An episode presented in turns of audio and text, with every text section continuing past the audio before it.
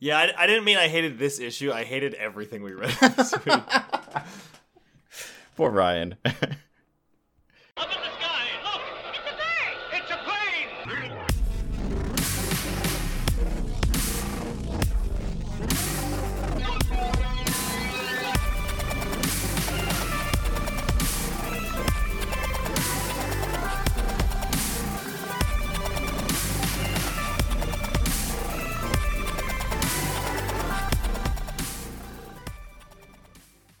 Hello and welcome to Divisive Issues, the foul-mouthed, spoiler-filled comic book podcast where two fans and two non-fans talk about controversial or noteworthy comic books and comic book history.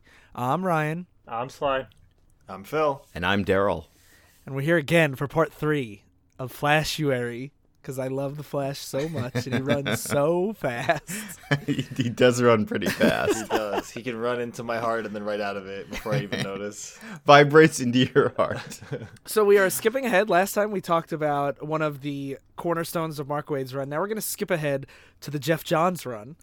So basically, the the only real things that happen is Wally and Linda get married, as I said last time, and then also Morrison comes in and, and does some weird stuff in his Justice League run where the Flash gets much more attuned to the Speed Force, so he can make his clothes out of it. And mm. he could steal people's speed. That's like how Morrison kind of reshapes his powers. I. I over couldn't I couldn't believe when he was doing that. I'm like, oh, he must mean he's kicking this thing down as losing kinetic energy. I'm like, no, he's just draining it. I guess Yeah, he so- just so basically- speed. So towards the end of Mark Mark Waid's run, what happens is Wally actually goes into the Speed Force, and he's the only person that's able to come back out. And he uses the, the phrasing that always gets used is that Linda is like his lightning rod, and his love for her, and like she grounds him in a way like as a I think it's a pun, but mm. she like and that allows him to come return from the Speed Force where every other speedster like Barry Allen who ran into the Speed Force is unable to return on their own.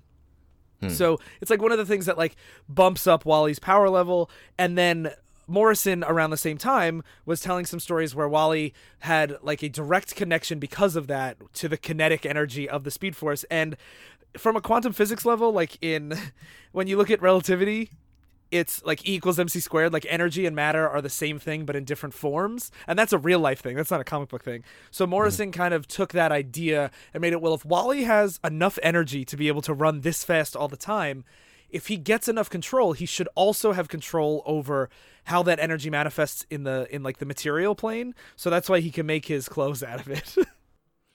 Okay. I think it's still less goofy than having a ring that pops out a giant suit.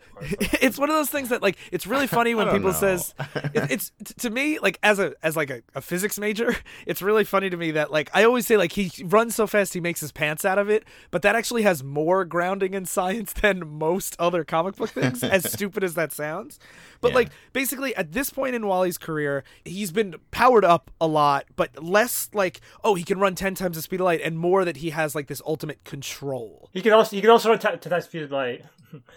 well, he can also do that, but Yeah. like it's not usually written that way. It's usually more written as like he's controlling this extra dimensional field of energy that like the book what was interesting is around this time the book was getting more and more sci-fi, but then Geoff Johns takes over i I think around like issue like 162, 164 somewhere around there and he actually puts Wally he starts to flesh out Keystone City a lot more. So we're jumping, we're kind of skipping around his run a little bit.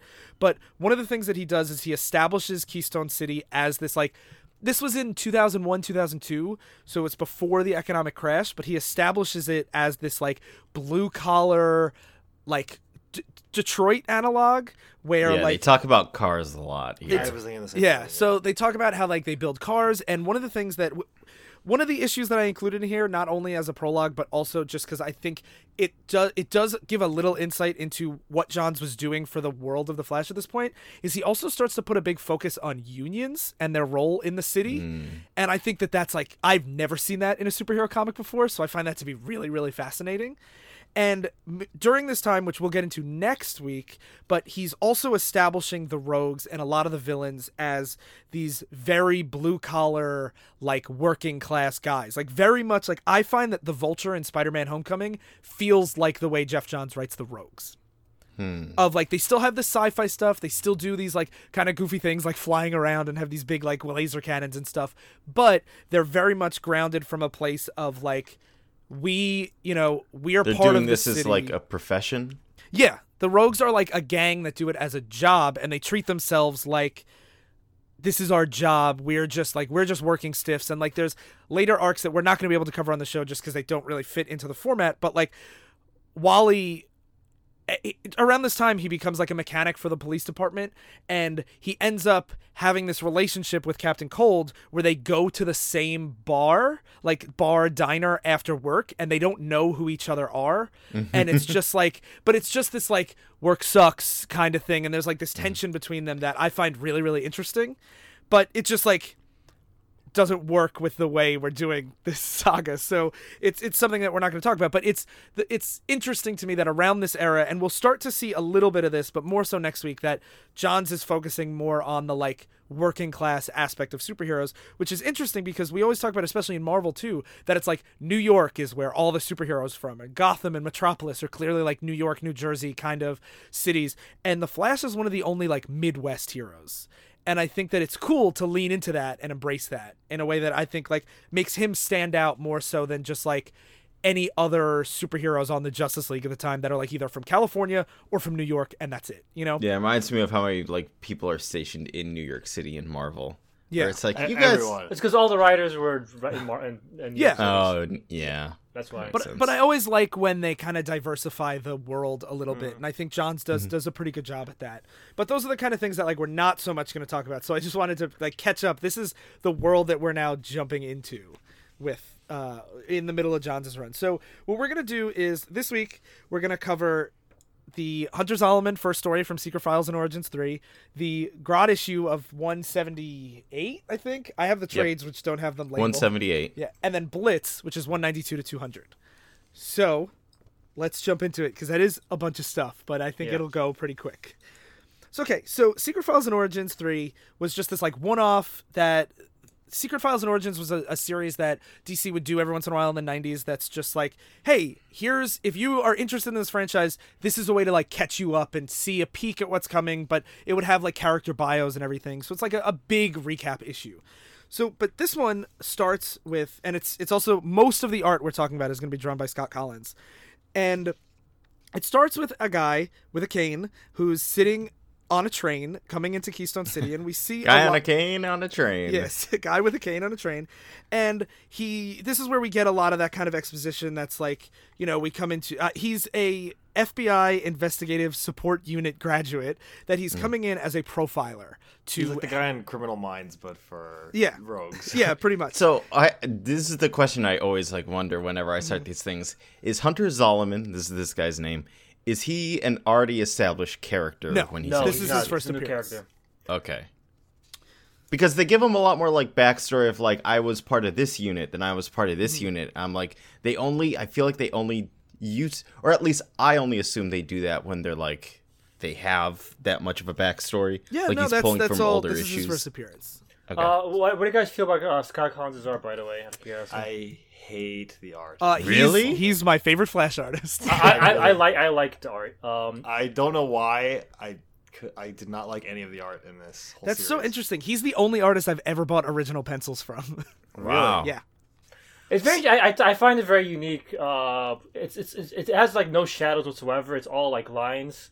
Uh, it's- it, it, uh, Oh, yeah, it- that's it- true. It's a, it's a very uh, it works it, it works well with the colors, which are very, which are like it's a very comic booky art style, uh, like a modern version of like I'm not I'm not I'm not I'm not sure describing. it. It's very unique. I really I really I, I always Mm-hmm. You like it, Sly? I really I really I really like it. What about you, Daryl? Um. So uh, there's a couple like there's a lot of splash panels in this of like destruction. It's the spoilers. It's when Grodd is introduced. He's gonna be like wrecking the town and wrecking buildings and stuff. And there's a like it's very detailed. And this guy like knows his architecture really well. And I like his characters too. My problem, and again, this could be like a thing where the colorist tone is very like. It's very upbeat, positive, almost like cartoony. The colors Yeah. being used here. It also, That's- again, yeah. works with this art where it's like the flesh looks cartoony too, rather than like the more the realism that we've seen from the uh, older issues we've been reading. I think that's what turned me off to it was how cartoony it was. It's like it's so cartoony. I'm like, this could be a Saturday morning cartoon, but the dark. It's like a kind of dark story for Th- that's that's a very valid point is. because I uh, this story uh, is not like the Mark Waid stuff. It is very, it's very much like uh, Hunter Zolomon signifies what this plot's about. It's about criminal masterminds and murder and stuff like that. I, I think that's part of my problem when I was reading it is that there was like this dark edginess to a lot of it. Like the first time you see Grodd, he has blood all over his mouth, and then he just starts like killing people. Like it's saying it's like, oh my god, he's ripping this guy apart, and it's like the the way they portray it is like it's too light for how like dark it is, like being consumed by this giant ape man. My dad, like my dad's dying of cancer, and she just looks like uh, like this, like I, I like Static Shock, like or something. Like She does look like a Static Shock character. I, I, I, want so to, I, want. I want to say this is why this is why I do love the art. I, I would like this. I would like the story a lot less if it wasn't for the art. Like if this looked like Hmm. a Mark Millar book, I, I, that'd be too gritty for me. I don't like the Flash being that gritty. I will mention like like even though I don't know how fitting it is, I think this guy's a good artist. Like I look at this art and I enjoy reading it. It doesn't distract me other than you know like against the material. But I'm like this guy's like when I think of like the Flash and Camp, it's like the, this guy's a really good fit. And again, like all of his architectural details, like how mhm. much detail he puts into every page, is pretty astounding. So I'm really glad that you guys bring this up because this is actually, funny enough, a problem that a lot of people have with both the Flash and also with Geoff Johns in general. That like, and I really like the balance between camp and seriousness because I like it's the same kind of thing like with a lot of like kid shows like Adventure Time or Steven Universe where they seem very fun, but then there's this much darker over undertone like. Mm-hmm. Under it, where like I like that kind of cartoony but like still kind of serious thing, but I understand why some people don't like it and I I think Kolins does this perfect balance where it's still light and fun, but his the emotions in all his faces still feel very real to me, and I think he conveys what the characters are feeling when they are like in the darker places. But I I understand why people don't like that. Like it's not one of those things that I'm like, how could you not like this? I love it. Uh, yeah, I'd say like he's very good at like his expressions on all the characters' faces. It's one of those things where I feel like reading it that he like he makes the serious stuff lighter, which is I think what you might like about it because you don't get to a point where you're like, wow, this is like this is a really like painful panel or page of like this person suffering. It's just like, oh, this person's sad. I can see this, but it's not like agonized. It's, it's interesting because uh, you guys, uh, I'm assuming Phil, you're like you're seeing the, the dark stuff, and you're like, I wish art matched this. I Hmm. I'm like I I'm, I'm seeing the, the, the bright the bright colors and the line work, and I'm like, I wish the story matched this more. I don't like how dark the story gets. I'm No, I, I, I I'm not. I, I'm- don't disagree with that. I, I, I okay. I hated all, all of this a lot. I don't know. I don't know why.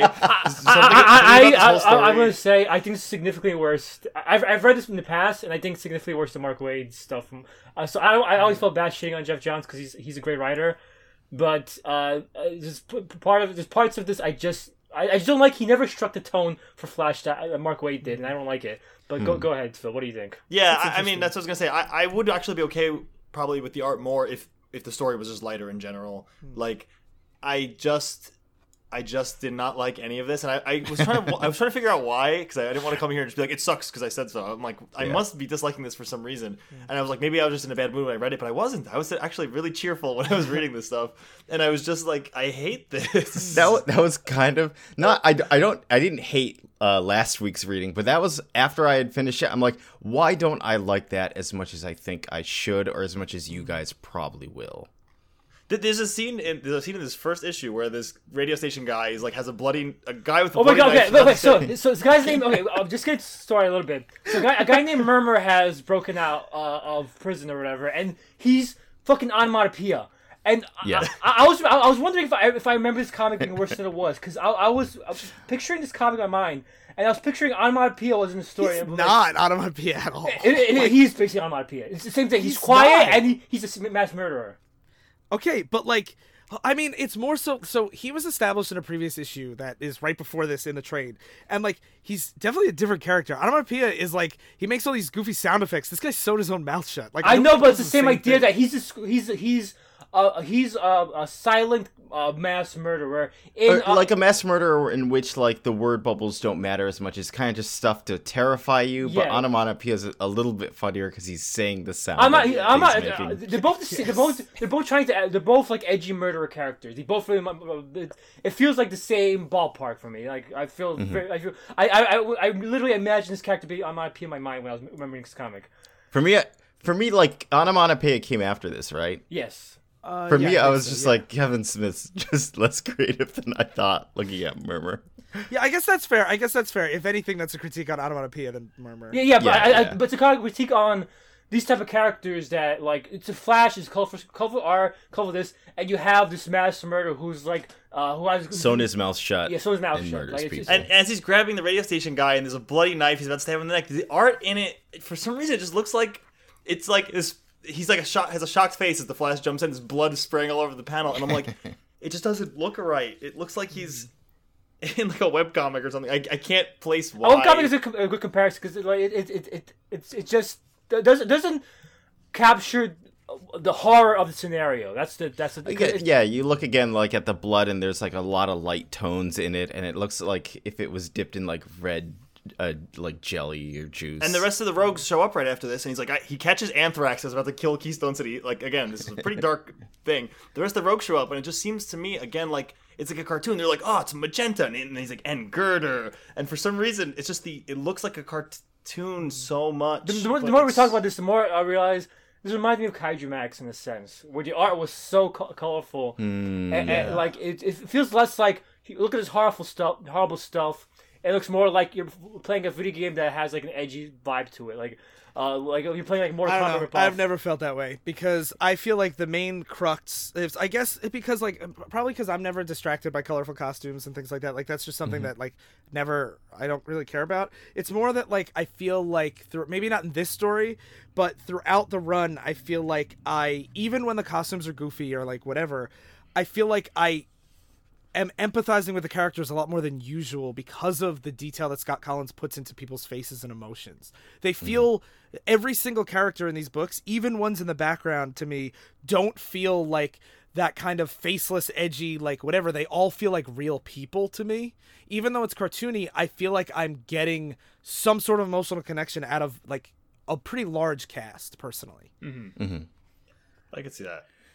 I also think like like the the Kaijumax comparison is a little bit different because the Kaijumax had like really serious material, whereas here it's like onomatopoeia just kind of feels out of place. It's like if you remove the serial killer that has sewn his No, mouth shut, it's like everyone else like like Magenta and Girder are both silly, but they I, both I mean like more when the, blood, when, the the, when the blood appears on page, it feels like that. Uh, yeah, like when when when uh, Mark Waid had blood in his story, uh, it, it, it felt more like this. The art was treating it like it deserved. Like it was like black and kind of off-putting when it Yep. showed up. But here it just seems like oh, it's just over too much blood. It's like cartoony levels of blood. again, it, it's like juice, yeah, Yeah. it's overdone. Okay, so I want to just get into the story. a little Yes. So Yeah. so Zolomon comes and he has been hired at to be the profiler, like we said. And when he gets there, he does some exposition, like he talks about how this old Flash villain from the '80s is like the Union boss, and we don't really see him throughout the whole run. Really, any like supervillain stuff. He's basically just a Union boss, and But he he he's he seems like he's scheming behind the scenes. He's like, we'll get them all. yeah, but he's he's not. Spoilers.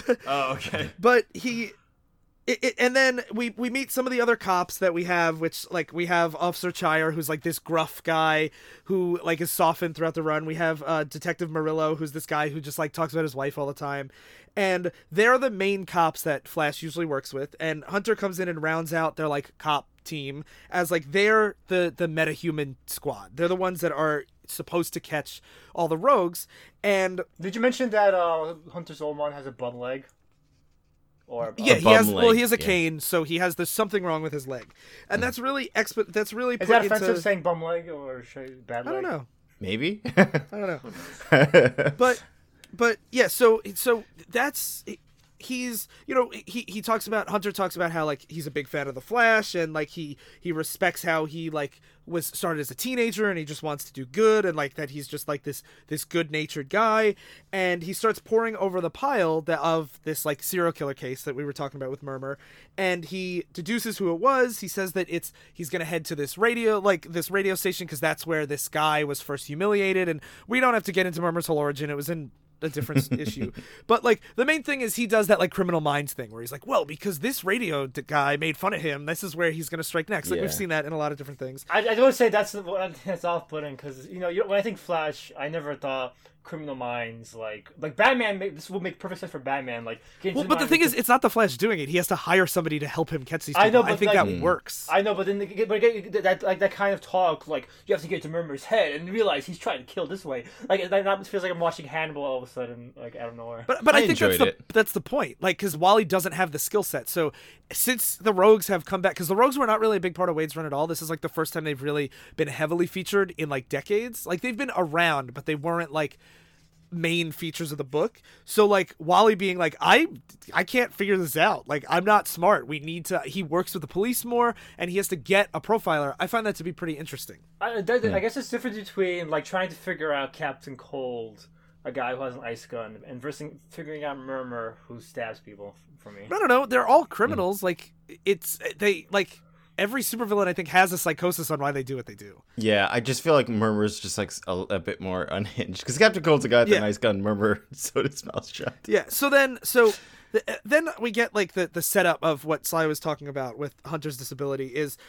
Flash is like, "Come on, I can carry us all to here. You're coming, right?" And he thinks, Hunter thinks, "Yes, I am. I cracked this thing." But then he looks at his leg and he's like, "No, I, I get in the way. The cane makes me slow." And he like clenches around. He's like, "Damn this thing!"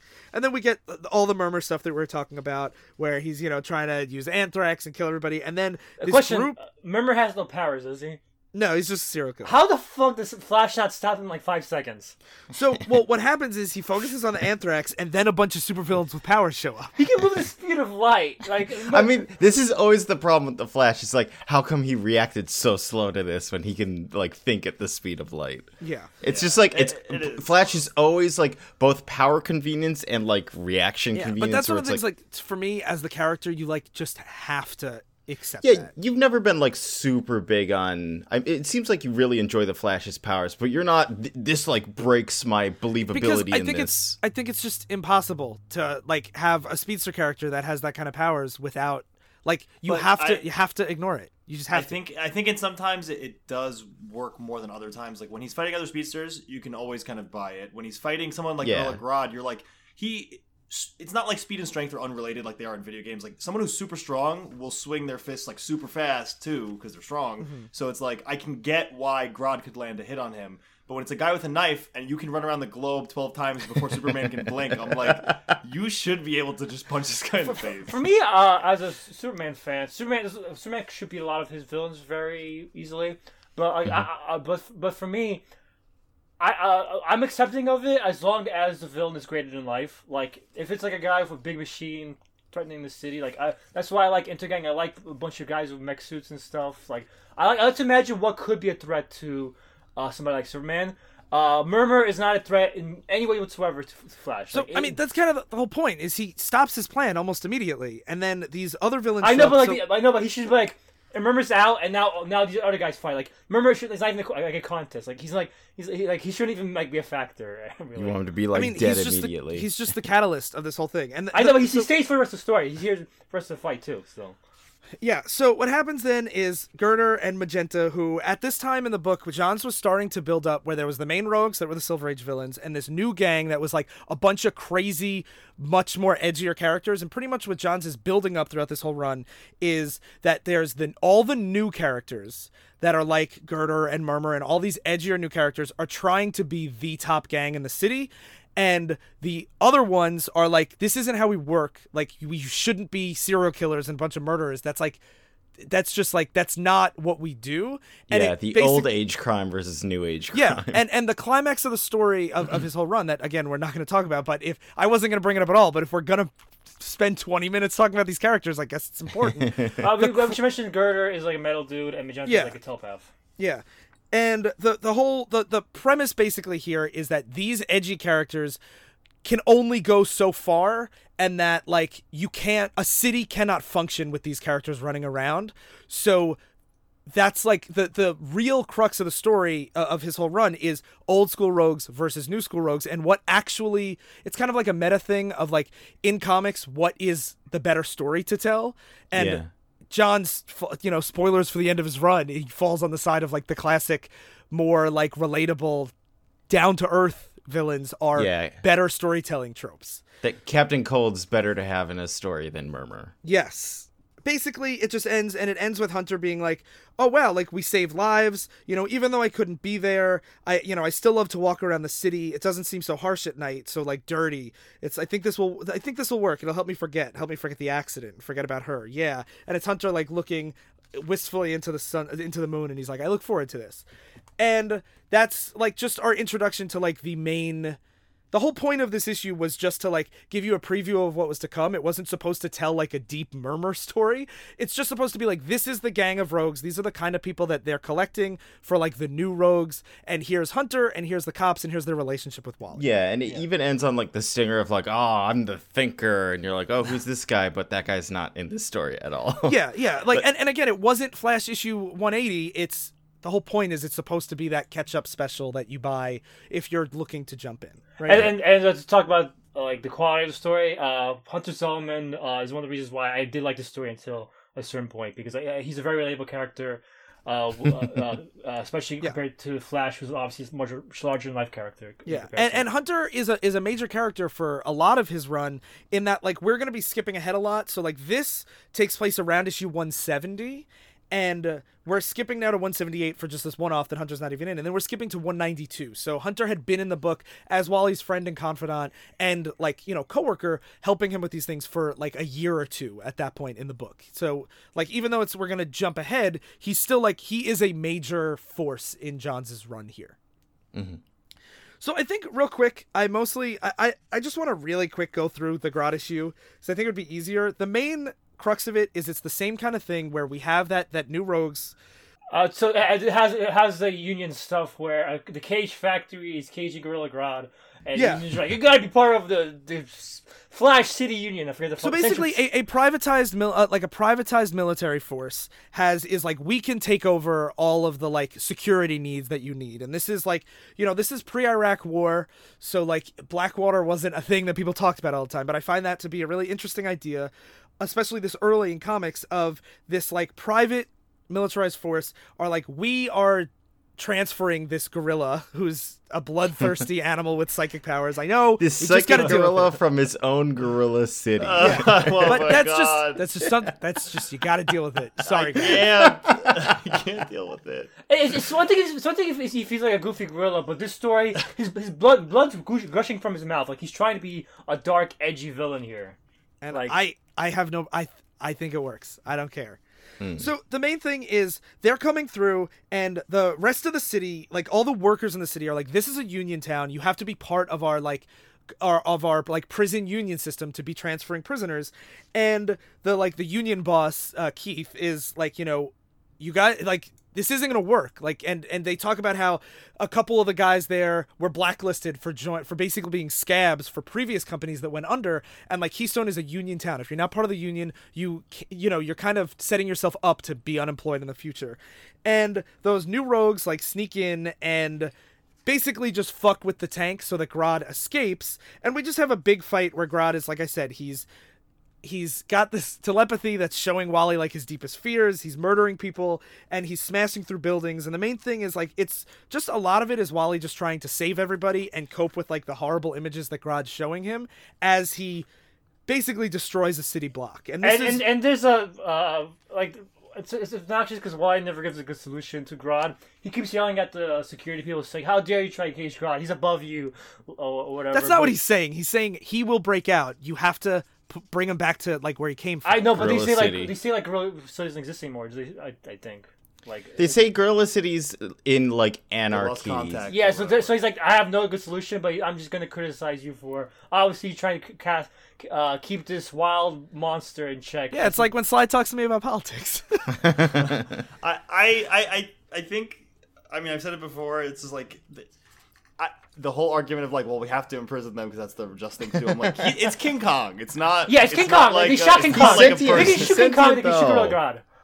He's sentient just because he's an ape doesn't mean he can just like. Well, you don't need to read him his Hey, rights. uh, uh, so at the, the final panel after Grodd's massacre, it's the city's in, uh, a whole block of the city's in ruins. Like people died during this fucking rampage. This is one rampage from Grodd. He is a danger to everyone around him.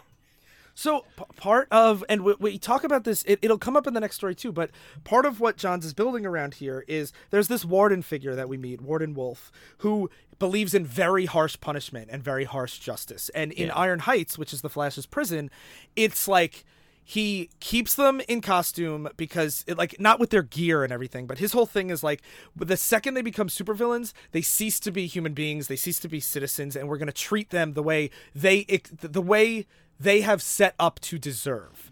So like he has one guy that's like this radioactive villain that like when he walks around he gives people cancer. He uses him to power the prison.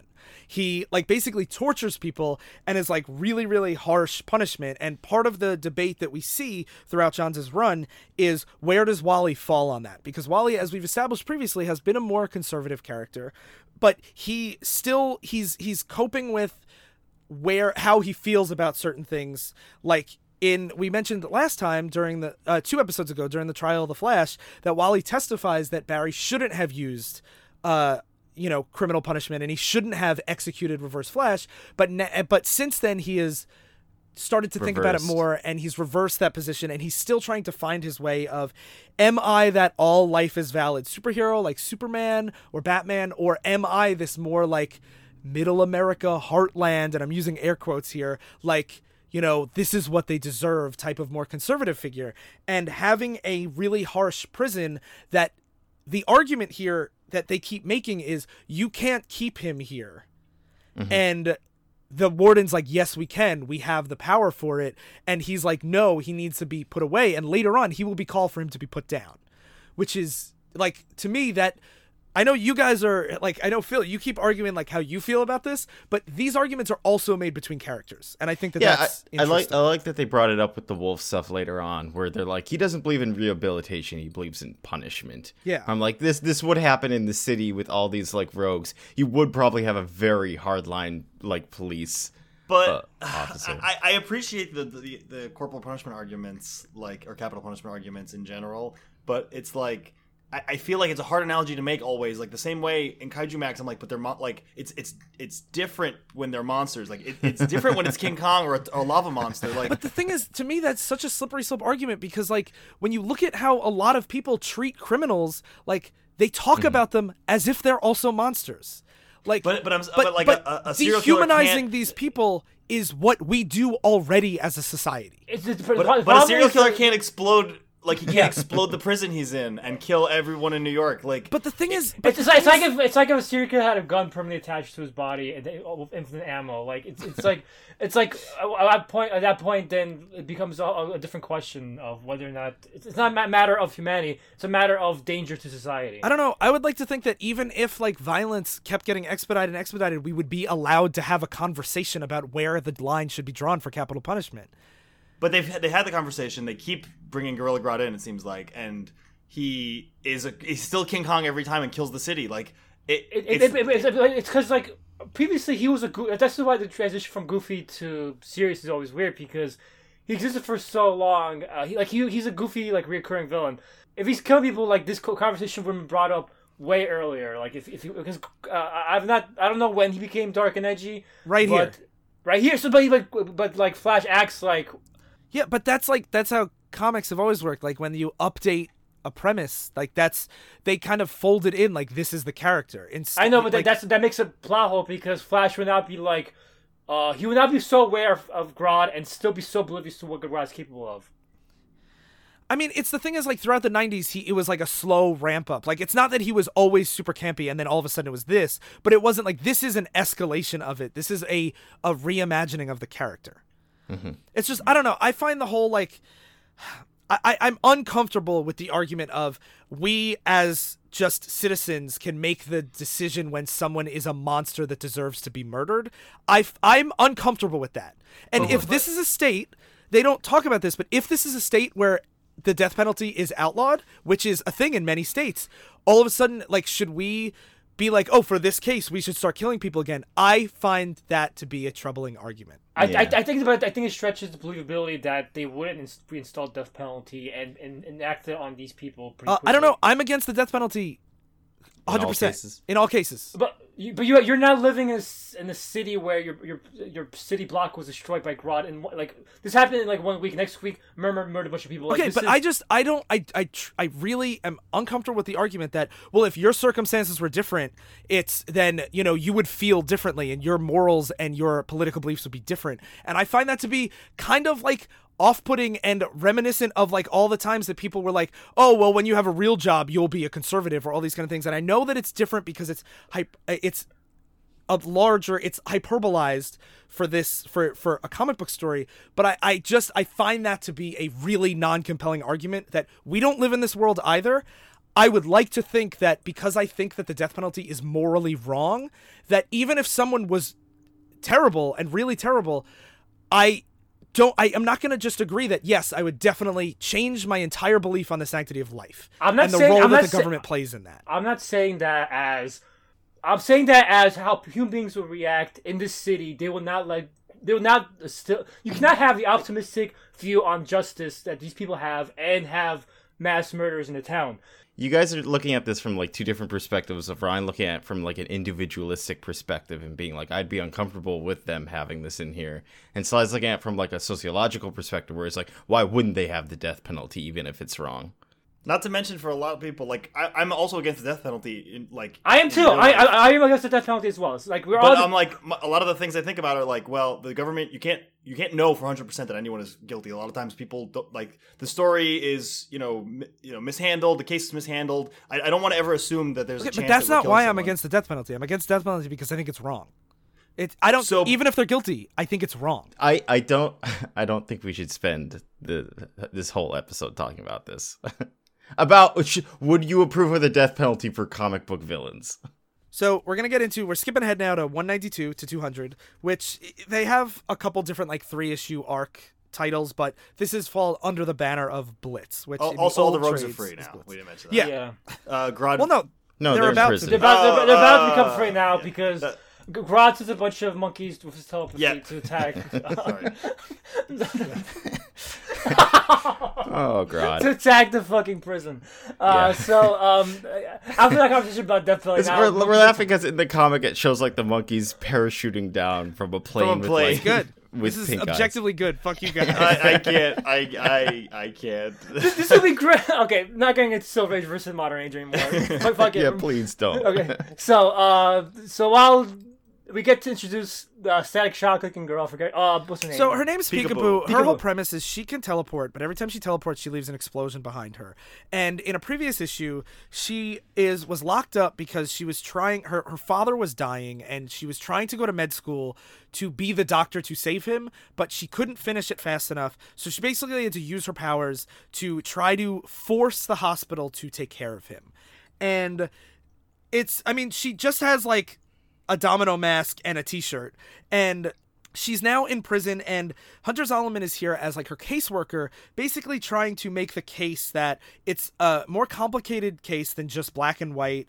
It's that you know she's just she's trying to do the right thing. She's in distress.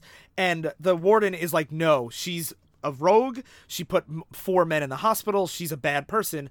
And while he's he's been waiting for hours to talk to her and like you know as like a, a the role of like a social worker type. And they have these guards in full riot gear beating her and basically trying to like put her under enough sedation and medication so that she can't convince the cops that she's a victim. So immediately after uh, the, we see the parachute gorillas, we get introduced to a guy who rips off his skin and throws them like playing cards. I, I Sly not- acts like these are major characters what happens is no, they- but like this, I'm talking about. I want to set the tone for what, how, like the tone disparities, because that's my problem with Flash. Okay, so it's, guy rips off his skin and throws them like like Gambit. He's edgy Gambit, and then Yeah. Uh, uh, so Garage. It's called uh, Double Down, right? Double Down, Yeah. yeah. And and this, but like Ryan like hinted at, none of these characters are relevant. It's just to show all the Flash rogues breaking out, but then Grodd shows up and he's like, "Get the fuck out of here, rogues! I'm here to fight the Flash." Basically, I, I like I like seeing all of the the rogues come out. Just seeing like because again I didn't know who was like old age, who was like new, and So just these seeing are the. almost all new except for the top. They're all new characters. Okay, except for the top and Abracadabra. I feel like the top, yeah, because Abracadabra is just like a magician guy that teleports in and out, and Abra- uh, the top, we'll see a bit more of him later. He's this guy that pretty much like skews with your like internal balance in your Yeah. head, and Cool um, I think it's a really cool power. it's basically Count Vertigo. Uh, but- but Yeah, I, I I think it's great, especially against someone who's like, I'm really fast. It's like, well, Yeah. if you- yeah. That's, I want that's- to appreciate that when there's this one villain. This is such a minor thing, but I was like, I like this. When Blacksmith shows up, I think she was like the previous like leader of all the rogues, right? Y- yeah. Um, her, her suit. Usually, almost all female comic book villains have like lipstick, and I just like that she doesn't. She just has like these white lines going from like her lips over. Like it doesn't show like her nose. She looks unconventionally like she's unattractive, kind of when you look at her. Like you can tell she's a woman because she's got she looks like a female. Apocalypse from X Men. Yeah, Yeah, I think that's a good way to put it. And I, I, after just seeing so, so many like women villains, just be like, "Hello, boys." It's just Yeah. nice seeing someone that look neat. So I mean, also one other thing that I just want to mention. So there's the is that we also before Wally goes there, we get him and Linda together, and they're talking about how this this was revealed in a previous story is is probably pretty clear, but they're expecting a child. Yep. So the next issue has the fight between one of the fights between Flash and Grodd. Um, Grodd pretty much like he said, starts like he fighting care. against the Flash, and he's just he- this is when he's just telling the rogues, just like, "Yeah, I'm here," and they're like, "You got it," like, "I'm out of here, see you later." yeah, yeah, like he beats them up if they don't leave. And and um, Hunter Hunter's in like the hospital bed because he got like tossed around a little bit. by Grodd yeah. Yeah, and he or show- or by one of the Grodd keeps- monkeys. I'm not sure. Yeah, because some of the monkeys get beaten up by the other rogues too. Like one of the guys was like, "Speak no evil, monkey," and turns him into a fucking ice. cat, also, whatever. one of the things like I had wished they'd done with Grodd is that they did put like some like gray highlights in his hair or something. They made him a little bit more distinctive than the other monkeys because I couldn't tell. Because when the monkeys come down, they all have pink eyes, which Grodd has since he's a psychic gorilla. And I just Yeah. couldn't tell which of them were like the Grodd versus Grodd controlled. That's fair. And for clarification, I do believe they're normal gorillas. Grodd just mind control them. Yeah, he is. Yes, he is. yes. Yep. But that, that does give them the same look as him. And he keeps showing, since since he's psychic, he keeps showing uh, the Flash like images of uh, Linda being tortured and killed, and himself everyone he being loves killed. dying himself. It, it goes into like Garrett's this pink and uh, like dark red magenta color. They're all being hung by meat hooks, and uh, so that keeps distracting the Flash um, while they're fighting. And then Fallout, the guy who's being used to power the facility. Yeah, he's he's like a nuclear man. He has clear skin, and you can see his bones, and he's glowing green. And and and the this is I- I considered putting in the issue that sets this guy up because basically he's been tortured and is using to power this thing, and he keeps trying to escape, and like the prison system just keeps being like it's because he's a rogue, it's because he's evil, and it's just because he wants to visit his family's graves that he accidentally killed with his like when he got his nuclear powers, mm-hmm. and Wally lets him do that, mm. and like is trying to stop him, but then he like talks to him and he lets him do that, and then he forces the prison to like come up with a much more humane way, like because he's still like I I don't want to let these villains go. If I can help keep the villains here, I would like to do that, but I can't be in constant pain. So like Wally works with him to create like a humane way that basically he just like sits there and abs- they the building like absorbs the nuclear power without like pulling it out of him. Mm-hmm. And so he shows up to like to help. Yeah, and also we didn't mention the Warden has some magic powers too, where he can like constrict people's muscles. So he's like choking out gorillas like Darth Vader, kind of, uh, when they're. He trying to has like very minor meta powers where he basically can just constrict muscles or relax them. To me, it's like even though it's minor, that's still a pretty significant Yeah, you can power. squeeze what- people's what, throats. what he can do is he helps Hunter Zolomon, like he makes his leg not feel bad anymore. Like he pretty much temporarily heals Zolomon's Yeah. leg, and Solomon says it feels so good to run again. But it even says like when he chokes out these gorillas, he doesn't knock them out. He says, "I can buy us one second, and then they run away. Like it's not like he's like throwing them around Yeah, or anything. right. He's Uh, no Gorilla Grodd. Fl- Flash is about to lose. Fallout shows up um, and zaps Grodd. just enough time to stall more time for the Flash to. Well, it doesn't really save. It doesn't kill Grodd. Uh, Grodd jumps up and grabs Hunter Zolomon as they're because he escaping. he recognized f- him from the Flash's mind as his friend. They and then he breaks him pretty much like Bane. He just lifts Yeah. him over his head, but rather than the knee, just like you hear like scrack and ah. yeah. And now, Fla- uh, and now Flash is uh, after uh, Grodd escapes, and Flash is like, I should have mind. Grodd should be allowed to run free. Uh, crazy idea. He should be he should be caged because he's an animal.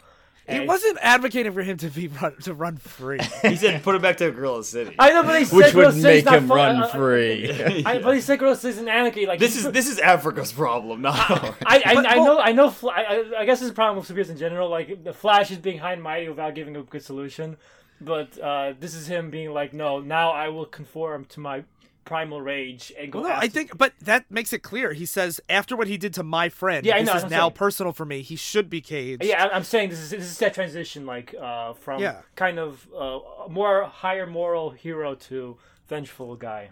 yeah, Yeah. and I th- I think that that like that's something we see American interventionist. Yeah, So then we have issue 194 where the, the Flash runs across the, uh, the the world. yeah the Atlantic Ocean to go over into Africa, and then he finds the invisible gorilla city, and He can vibrate to see them, even though they're Yeah. invisible, because they're like yeah, some- and, and, and they show up. They have like these like because gorilla cities and advanced cities, so they have like techno nets and stuff that they try and capture him with, and they're able to like t- take words from his mind to, to speak to him, and they open a door to Gorilla City after they like catch him, and they're like, "Come on, our our leader Nnamdi has been waiting," and then it shows like a two panel spread of like Gorilla City, and I was I feel like. I have been reading divisive issues for this moment to get to I, the reveal of what is Gorilla City, and I'm like, we have oh, been making fun of it for years. it's a bunch of gorillas living in the. it looks just like if you're a treetops. Star Wars fan, it looks just like Kashyyyk. It does. That's It what- Yeah. does, yeah, yeah, it's a hidden thing that like only some people can see. And it's this Advanced Tech like- City. yeah, yeah. And so he goes there, and then there's all these like big like uh these this mural that he's looking at, and he sees there's Solovar, which I first learned from the Patreon episodes, is the good leader of Gorilla City, and Grodd's the bad leader. I like how they also painted a guy covering his eyes, a guy covering his ears, a guy covering his mouth. Speak no evil. You know. And, Except and it's human. so N- Nnamdi shows up. He's the, he's Solovar's son, right? And he's Yeah. here, and Yeah. he, he basically like he just shit talks humans the whole time because he's like, hey. We don't even wear red in the city because we don't like blood. We don't like vengeance because this is these are things that like embody humans. This is what humans do. They're pacifist He, gorillas. he, he accuses he accuses the Flash of being uh, of, of obsessed with blood because he's a red costume. Yeah, yeah. And Flash is like, no, I don't wear this to frighten anyone. I don't fight for vengeance. And he says, yet in your voice, mind, and heart, you have come to Gorilla City seeking blood, as all humans do. And he's like, well, Grodd hurt a lot of people. And then Grodd shows up and is like, I'm here to hurt more people. Fuck you guys. Yeah, I own this city. Yeah. And the other thing with Grodd too is like all of his text is in red, so he's like a super evil man. Mm-hmm. And so at first I was like, this is gonna be great. There's gonna be a psychic gorilla duel going on here, but that doesn't happen because the Flash just decides to fight against Grodd himself. And he's like he's trying to move so fast to like knock him out before he can put in his like psychic nightmares into his head. They fight, and yeah. Flash And wins. basically, he's like, "Look, see, I took him down. I could, I could take him back now." And they're still like, "No, like you're still grounded in bloodlust. Like no." And then they just put him, they telekinetically put him to sleep, and then he wakes up in Keystone. Yes, and then then they use Grodd's. They're like, this guy's obsessed with blood, and then they take Grodd's blood and, and paint a picture of the Flash on their wall, saying, "Fuck humans for being obsessed with blood," as they use the blood to make a paint a picture. I, I like I like that touch. And what are then they gonna do with them? I don't to keep them psychically knocked out, who knows? It's a psychic gorilla city. It's not our business. So then it cuts to Flash and Keystone, and he goes to visit Hunter, and um, Hunter's traumatized by yeah, Hunter finds out he can't move his legs, and he, Yeah. uh, he's he says, uh, "Why did this happen to me?" Yeah. I made my mistakes, got nowhere to run. Yeah. Uh, my life goes on. That's And- fading and away. the- one of the things I like in between, because we're mentioning just like what Wally's going, where he's going, and what he's doing and stuff. But in between this, there's like there's always constant scenes of like Linda supporting him and Linda hanging out with him that I really enjoy. To let you know, it's like she's a constant presence, and that Yeah. they work like together a lot. Yeah. And, and like when with her and the two cops that I mentioned before, Chyre and Morillo, they're like it these it's more than just like the two cops that Bath- Batman will interact in this story. Like they are really part of the cast and they pop up in pretty much every issue. Yeah, they're like friends of Flash Yeah. rather than just like, you know, where Commissioner Gordon's like a friend of Batman, but he's like the, you know, the the quiet like the men don't cry type of friends where they'll show up at like each other's funerals and that's it Yeah. and not talk to anyone. But these guys seem like they they want to get to like know each other more. We have the top issue next where uh well we basically get a it starts out with the cops looking and saying look all the rogues have escaped and it shows you all the all of them again. And then it cuts to Flash had to uh, spend like because he had because like he has to. Be. He broke his hand fighting Yeah. Girl, Yes. Grodd. And, and it kept it kept speed healing, but wrong because it wasn't in a Yeah. cast or anything. So he has to break it again to I really like that idea because I was thinking it's like that probably would happen, right? Because like sometimes y- you have to go to the hospital so your body doesn't heal incorrectly, and as the Flash, you're healing so fast that it's just healing incorrectly, and it's like done before. It i wonder how go to the often hospital. yeah characters with like healing factors would Well, I mean, he deformed. says like I Yeah. think this was the fourteenth time Yeah. he's broken his hand in a month. yeah And we get a, we get a scene of Linda with her OBGYN and just like she's like I, something doesn't feel right with this pregnancy and the and the doctor's like we have more tests to do and she's like do them please. And like I like I like the lettering here because when someone's like really upset, like I said like Scott Kolins to me captures the emotion really well, but also like when she says please the word bubble is like kind of shaky and it Yeah. just like the everything works together to convey it really well to me. And uh, just to go, go back to the Doctor with Flash real quick, I uh, uh, it's like a, a, a cute a cute scene where he talks to they because everyone knows he's Wally's the Flash, so they talk about how Wally's gonna be a dad and stuff before they cut to Linda. Yeah, and these these doctors, uh, the doctor and uh, his wife Tina. Tina's actually the love interest from the 1990s Flash TV show because they were early Flash supporting characters, like way before Mark Waid. And like it's cool, like Johns brings in a lot of not just his own characters that he's creating, but like he is something we don't see a lot in modern comics is like he is using characters that were embedded in the franchise. Mm-hmm. Even like these characters were tossed aside in Waid's run, and it's cool to see them return here. Hmm. Yeah, but I want I want to bring stuff like stuff because it's happens constantly. I I I uh I, I really love the unique aspect of Flash being a public hero, and mm-hmm. which is important because that gets undone eventually. Yeah. Uh, so, Spoilers, no. Yeah. Uh, so it cuts to the top, and apparently the top is actually in, in, possessed like a politician or something. So that's a leftover Mark Waid thing. Mark Waid had the tops like after the top died in like the early 80s. Mark Waid had like his spirit take over this guy running for president. So Johns was just keeping like he was he was revamping his powers and he will eventually have like he'll just become the regular old top again when his body gets fully taken over. But instead of just throwing that away, he's building off of that Waid concept from like 5 years prior. This guy is just the saddest. I'm like, I I feel sad. It's sort of like with Clive Yorkin, where I'm like, I just feel bad for this guy. So, Although this guy's actually- like I possessed think by an evil ap- thing. Go ahead. I think you guys will appreciate this. Do you know why the top is so crazy? Because it's revealed in the arc right after, like, it, it, by the end of Johns' run, one of his his last his later day stories. It's we read Identity Crisis right when they mind wipe Doctor Light. Mm-hmm. The Flash came right after Iris died, like right after this, he brought the top. Uh, Barry brought the top to Zatanna and said, "I want you to do it again. This time I want you to make him good." And it drove ah. him mad having this like he was like, "Oh, my brain chemistry now is telling me to be a good person, but I have all this blood on my hands and it drove him insane." And hmm. that's why he's like this. Hmm. That's neat. Twist. That was how the Flash tied into Identity Crisis, which I think is pretty neat. That's really interesting. Uh, But th- this guy looks like a St. Patty's Day criminal. Yes. like he, Yeah, 'cause 'cause he's he wearing like, a a- straight He does! jacket. but he He's has a green straight, yeah. Yeah, he's got like a green hat on, and he's always drooling and licking his snot. It's real and so he he, he, he, he, he attacks. There's a mayor having like a memorial event, and he attacks the mayor, and he's like, "I, I want to run for mayor. I guess I have to kill you to take your job." And the Flash goes to fight him, but he uh, he uses his vertigo powers to Yeah, because uh, the vertigo powers are new. He used to just spin really fast, which in the modern age is like a pretty dumb power. So now they're Yeah, how like, he can make stop your world spin, that?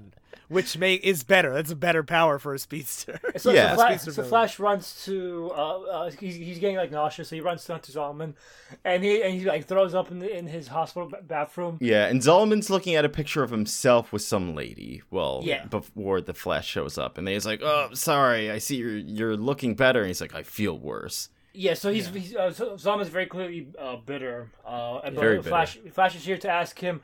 Uh, how, how do I beat the new uh, new new Tom? And he's just like, f- Zolomon's just like, close your fucking eyes. And Flash is like, oh, okay. And just. It's not. It's not quite that rude. like It's, it's, it's not that far removed because Zolomon is very snippy with, with the Flash. Well, he says it's Flash is like he's scrambling the way my eyes interpret images, and then he says, "Then just close your eyes." And he's like, "What?" And then Wally like smirks. Like they're still. I think they're friendly, and I like the pacing that Johns uses a lot because, like, I feel like a, a lot of writers would spend a like way less time on this because this is just a quiet like conversation between the two of them and they spend two full pages so we get things like when he's psychoanalyzing uh, the top and he's like he's unable to see others as equal we're all toys to him and then he's like like i was to grodd and hunter like gets really upset and then it has wally like with his eyes closed and the way the layouts are are that's like the background is his eyes closed and the panels are superimposed on top of it and i like the i like the way kolins uses layout to like convey this kind of pacing thing that like the overall tone that this page takes is wally looking at his friend sadly but everything else is superimposed on top of it and i like that john spends two full pages with just like them talking as friends and coworkers We also uh, I should mention that when the when when uh like no, normally the, the boxes are very flat and like typical like standard comic style. Then when uh the top uses vertigo powers, the panels start getting warped more. Which Yeah. I, which was a nice touch. As Yeah. yeah, you start seeing like people upside down or on the side. Uh, so then uh Flash runs back, closes his eyes, and punches the fuck out of the top. yeah, playtime's over. and then he go. Then the, the cuts to Wally meeting Linda in the hospital, and she's well asking. first first there's just a quick scene of the rogues just like hanging out and working on their like gadgets and drinking you can kill any watching musician in the world. Who would it be? It's like ABBA, all of them. Cold. I already said ABBA. and the reason why I think this is funny is because like it shows that they're just like drinking beers and hanging out, and Wally is on TV and he's like a warning to all the other rogues who are stupid enough to stay in the Twin Cities. Your days are numbered, and they're all just laughing at the TV. Like Mm-hmm. that's what I mean about the old school rogues, like the classic rogues, the one we're going to talk about next week. Is like that's they're that like more jovial hanging out. yeah, it like, reminded me of them family pissing on Professor Zoom's Yeah, grave. exactly. That's the kind of this thing that like is, this is not the same trickster, right? No, this is this is the new trickster. That's what I thought, and I, I want to point out because this is a this is this is a nice touch. Because when I mentioned Abba, then the trickster says, "Who's Abba?" And I thought because I, I knew there was a second trickster at some point. And I'm like, oh, that's a nice way to show that this is, this is a new trickster. He's he's also playing Game Boy. That's how you know Yeah. he's a kid. Yeah. Yeah. Well, the the trickster went clean and he worked for the FBI, so Johns introduced this new young trick trickster, and it, it's it's a fun it's a fun way f- to rebuild the rogues because since he's young and like th- there's a lot of arcs when he's first introduced. There's a lot of character work where the rogues are like just because you have the tricksters like tricks and like gear that doesn't make you a rogue. You have to earn it. And it's a lot about like this basically gang initiations for this kid who doesn't have anywhere else to go trying to convince this like older crime family to take him in. And it's i, I think that there's a lot to be like i think there's a lot to explore there that i think johns does pretty well I, I just want to point that out because I, I appreciate like with one line, like even as a, as we, we're reading this out of without reading anything else, I could tell that was the new trickster uh, probably because of Yeah. that one line. And like when you have a book like Johns' Flash, there's so many characters, and like aside from the gorillas, it's very it's to me it's always pretty clear who everybody is and how they fit into the larger puzzle. Gorilla. So uh, I mean, like it's hard to tell the gorillas apart, but like you I can know tell it's every just the character. Gorilla Grodd. aside from the gorillas, okay. So cutting to the hospital. Do you know when I saw them parachuting out of the plane, I was like, I, I'm gonna stop reading this right now. I was Go back to thinking because uh, Phil had just messaged us. He's like, I don't know how I can go from like liking the Flash so much to disliking it. I'm like, it must have been that scene or something. Uh, I, I I love last week's stuff so much. Yeah. so it cuts to uh, turns out somebody was brought uh, up with Linda's pregnancy as they go to go to the hospital to me of Linda, and it turns out she's actually having twins. Yeah. Wow. And now it's like, oh, that's nice because I I like that they have twins. And then it cuts to Hunter Zolomon in the same hospital. Uh, he he hears somebody yelling. I'm not. He- He's he telling heard- himself he's like, move, damn you. He's like trying to focus on himself to move, and then he He's- hears like a Well, clang. and he's punching himself in the legs, like he's trying to make his legs move. Yeah, then it cuts to uh, he he he wheels over to somebody's yelling. I'm not here to hurt anyone. I just want to see him. It's my father, and it's Peekaboo visiting her uh, dying father. And pol- police are swarming her. Or So the next issue is uh, starts with Peekaboo uh, beating up the cops, and the art style changed here. Different artists, I assume. Yep. Yeah, it's a guest artist, Phil Winslade. It, it's it's it's very different. It's more uh, Yeah, like I don't like this artist. It's very more noir. I feel like he, Yeah, more noir, It makes that's- sense you wouldn't like it because I'm like, this is very different tonally Yeah. than Yeah. what we were dealing with. A lot of shadows instead of no shadows. Yep. Yeah, um, I liked it, but again, I, I dislike the other one so much. I'm like, this is nice, I guess. Uh, I, I wasn't like I am in love with this. Um, and basically, they're talking about Peekaboo, and they give us the backstory of like, oh, your father needed a kidney transplant, and there wasn't a kidney, so she tried to, you know, yeah. They recap like what I was saying before. A security guard tries to like knock her out with his police baton, and then as he's going to do that, Hunter Zolomon's like, "Wait, don't hit her!" Because whenever she gets like physically touched by anyone, She that's that's when And she then she teleports and explodes. explodes. Yeah. and so she blows up like the hallway. And this is where Hunter uh, starts talking to Flash about this thing he heard about. He's like, I read this thing about this thing called the cosmic treadmill. yeah, he's like us, where it's like, if there's this problem, like, if, if, I want to fix this thing that happened to me when I was younger, could you run back in time? Because he says, I just need, like, you to fix one hour. I just made one mistake that led me down this life to me being, like, um, disabled. And if you just fix that issue, like, it'll be great. And unlike Barry Allen, Wally's like, you can't just time travel. You'll fuck everything up. yeah, Yeah. he knows uh, you can't just do that. And he's like, uh, you can't, don't, you know, fuck the theories and the paradoxes. And he's like, this isn't a theory. like, Yeah, I'm your literally friend. happens. And he Yeah, says, and- Have you ever heard of Eobard Thawne? And he's like, Professor Zoom? Yeah. Yeah. And then they talk about, you know, killing him. And he's yeah, like, Barry was defending himself. There's no choice, and then that's where he. That's where Zolomon's like. That's not what you said at the trial, though. Is that you were saying there was another way. He had the power to stop him. And he says, Flash is like, or Wally's like, today I would probably do the same thing my uncle did. Sometimes a split second decision has to be made. Yeah, and Hunter's like, I don't give a shit. Just, you just do this for me. Promise me I'll walk again. He's like, I can't do that. And he's like, I just need you to do this. Uh, and he's like, you don't. Hunter says to Flash, you don't know tragedy. You don't You've know. what never I'm had any through." personal tragedy. Yeah. You don't know what I'm going through. And Flash says, I, I have had tragedy. He says, A bolt of lightning turned you into the fastest man alive. You have a beautiful wife. You're adored by the city and the world as a hero. Your life has been anything but tragic. And this is why I love Hunter because I've seen so many people do this where it's like, you don't know what I'm going through. Fuck off. Yeah. Like, if you knew how I felt, you would help me. Yeah, Because I have there's nothing to say. He just leaves after that. Yeah, and I, I feel like that. I, I appreciate that because that, that's always like my complaint about like a lot of superheroes is that they do live very like charmed and great lives, even if they face like the tragedy and stuff. It's like Hunter Zolomon's alone now; he's never going to be able to walk again, and all he can do is like with his life is study these like psychopaths and serial killers and be like, Yeah. well, here's how we stop them. This per- he's telling this to a person the city adores, and that's going to get all the credit for stopping them. Yeah. And like Wally, Wally's like, I've had tragedy. My uncle died, and like everybody has dead uncles eh, without the good stuff that he has. Uh, yeah, they don't have a museum dedicated to just yeah, them. exactly, exactly.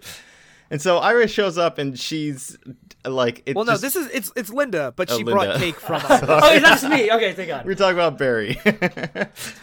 yeah, Linda shows up and um, And she, she, she, they basically just explained that uh, about talk about the twins, but they say like they haven't made it public that she has she's pregnant with twins at all yet. yeah, they they we know as the reader, but the family doesn't know. Yeah. Like nobody knows but us and the couple. But then uh, they get interrupted because the Peekaboo comes back to the hospital to Pe- grab Peekaboo's her. Body's rejecting the kidney. Yeah, so Peekaboo goes back to save her father, and she's like, "Get away from my dad!" And the Flash is like, like, "Hold on, like you, like you need the doctor to take care of him." And she's like, "No, fuck you." She takes him. Uh, Okay, I-. So Oh, I, I really like her power, and I think it's really like interesting. It's kind of dark because it, it- she gets to a point later on where she teleports out, and like Barry, uh, Barry, goddamn, Wally's trying. He's he's telling her it's like you know, d- don't run. And she's like, that's all I can do right now. All I was trying to do was just like save my dad. I wanted to be like a hero originally. I wanted to help people. She It's says just- like, "Do you know why I got these powers? It wasn't to become a supervillain. It's to become a superhero. I wanted to be like you, basically." Yeah. yeah, But and- she says, "But you guys labeled me a rogue just because I was trying to help." Yeah, and while this is happening, Wally like touches her, and then it, it she blows up again, and she knocks uh, Linda, who's there, into an ambulance. He's like, "Oh my god, please, she's pregnant!" And then she says, or he tries to say she's pregnant, and she kick well, Peekaboo kicks him in the face, and he's like, "Please get her to the doctors." And she's like, "Okay, I'm gonna do this." But I'm not doing Well, that's this. what she says. You don't know me at all. I wanted to be a hero. Of course, I'm going to help her. Yeah, and she says, I'm not, she says like, "You didn't help me, so I'm not doing this for you, Flash. I'm doing this because I want to help this woman. Fuck you." Yeah. Yeah. And I, I think like she's a really like interesting character. I just I really hate that sometimes before she does like she teleports and explodes, she says peekaboo. And I get Yeah. like that's to like connect you to her name. I just almost wish she just had like a regular name and she didn't say peekaboo before. I think she when you have her, everyone to have people like like in, the, co- in superhero movies, they label like the villains like the, in the newspapers and stuff. Like Doc Octopus was, was, got- was like a, was like a newspaper Yeah. name. It's another thing to just have her say peekaboo when she At least teleports. she doesn't say it the last time, which makes Yeah. it weirder that she said it the other times. Yeah, when she teleports away with her dad, and there's that point where I was like, maybe she's saying it to get people away from her to let her let them know she's gonna explode. But still, like peekaboo's a weird way to say I'm gonna blow up. yeah, she say Yeah. stay clear. I'm yeah, like stay clear or something. Peekaboo. Yeah. So it turns, thankfully, it turns out that Iris was fine. The, the, the, the, Linda. Linda. Damn it! No, no. Iris hasn't even been in this book the whole I time. know, but it's just like we just think the Flash's wife. It's only because she said Iris said you could use some cake and brought some cake. Yeah, I also just was completely shocked. derailed. I was shocked Iris was here. By the way, I know you guys mentioned her coming back, but I was Yeah. like, oh, she's just like part of the, the team. She's now, the part of Flash family now with Jay and Yeah. Jay's wife. So then it, it cuts back, and Wally's with Linda at home, and they're talking about like she t- Peekaboo turned herself in, and he's like, and Linda's like, yeah, without her father, there wasn't anything left for her to fight for because he, he didn't make it. Mm-hmm. And Wally's like, I wish I could have helped her. Like my track record's really like in the pits. Like everybody I care about is like dying. And mm-hmm. Linda's like, well, you can't save everyone. Maybe it's time we get the whole family together to help cheer you up. Let's do it. Let's announce that we're we're gonna have babies. Mm-hmm. And Wally's really happy about that. And and then there's this dark scene, the singer at the end, Krakoom, outside the Flash Museum. Guess who's wheeling through the halls? It's Hunter Zolomon. And he sees like a big statue like Gorilla Grodd and it freaks him out and he like I like cringes touch a lot. over it. Yeah. yeah. And I also, I also think this is the, the best, the where the art works the most, because a lot of the coloring in this issue is still colorful despite the more dark art style. This is where mhm. the coloring matches the more inky, heavy dark dark style. Mm. And then he sees lit by light the cosmic treadmill. I cannot believe they have a working cosmic treadmill sitting here. That's what I was thinking too. I'm like, this is one of the most like powerful weapons in Dangerous this thing. universe. I, I agree with you that that is ridiculous. However, the only reason why he knows how to do anything with it is because he has top secret FBI files on the device. So it's not like you could just do it. I it he has to take it apart, he reprograms it. It seems like pretty complicated. But the thing is, for me, in this world where it seems like every other superhero is actually a super scientist wizard, I'm like, this is just a terrible idea. You're to asking keep for Yeah, it- he's like the girl's Time not can read travel. minds. Girl's not can find out about this treadmill and be like, okay, yeah, just gotta. he find can read act- like Wally's mind.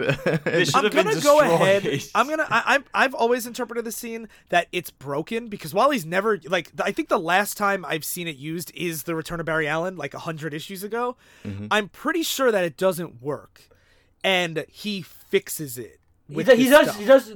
Me- He does fix it, on but if it's if it's so easily fixable by a guy who's never seen it before, No, but he's had paperwork on it. He's studied the Flash and his villains. He knows all about Professor if, if Zoom. like maybe then it's like if a guy can acquire the paperwork to fix the cosmic treadmill. I mean, but again, he only acquired it because he worked for the FBI as a specialist in metahuman analysis. Like I feel like it's a that's there's a lot of barriers of entry for him to clear to get access to this information. I don't know. yeah. Well, either way, he puts his wheelchair on it and he goes to the future.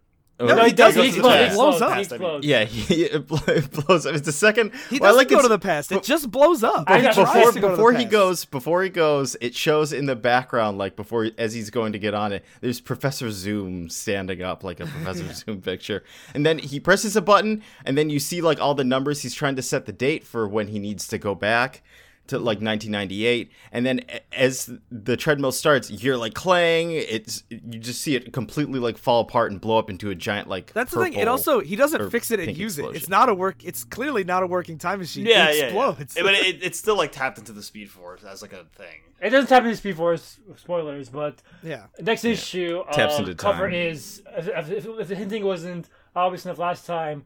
Next issue has a cover of Reverse Flash on it. You must read this story of Flash's greatest adversary, the origin of Zoom. Blitz, the, the origin origin of of Zoom. And then I was like, oh my god, Ryan lied to me. he said Professor Zoom would never come back, but I I'm staring at him. Every at the end of every one of these things, is just I, I am I am legit, Ryan, actually hoping Professor Zoom or Zoom or someone Zoom related shows up for this final arc. Uh, I hope Zoom just erases me from existence. So this this issue is pretty much like the Hunter Zolomon origin story, Yeah. since now he's going to become Zoom, and starts with who fits the profile. It's like uh, his narration, and he, he talks like all of his narrations about like how he used to spend his days trying to like analyze minds and motivations. When he go to like a crime scene, he he need the statistic of like every murderer to try and fit their personalities, like how they were with their parents, what kind of like color gag they used to stuff people's mouths with.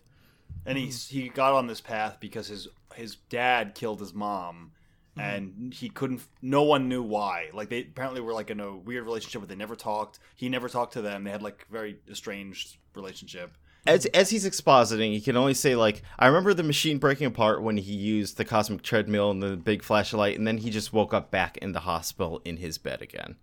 Mm-hmm.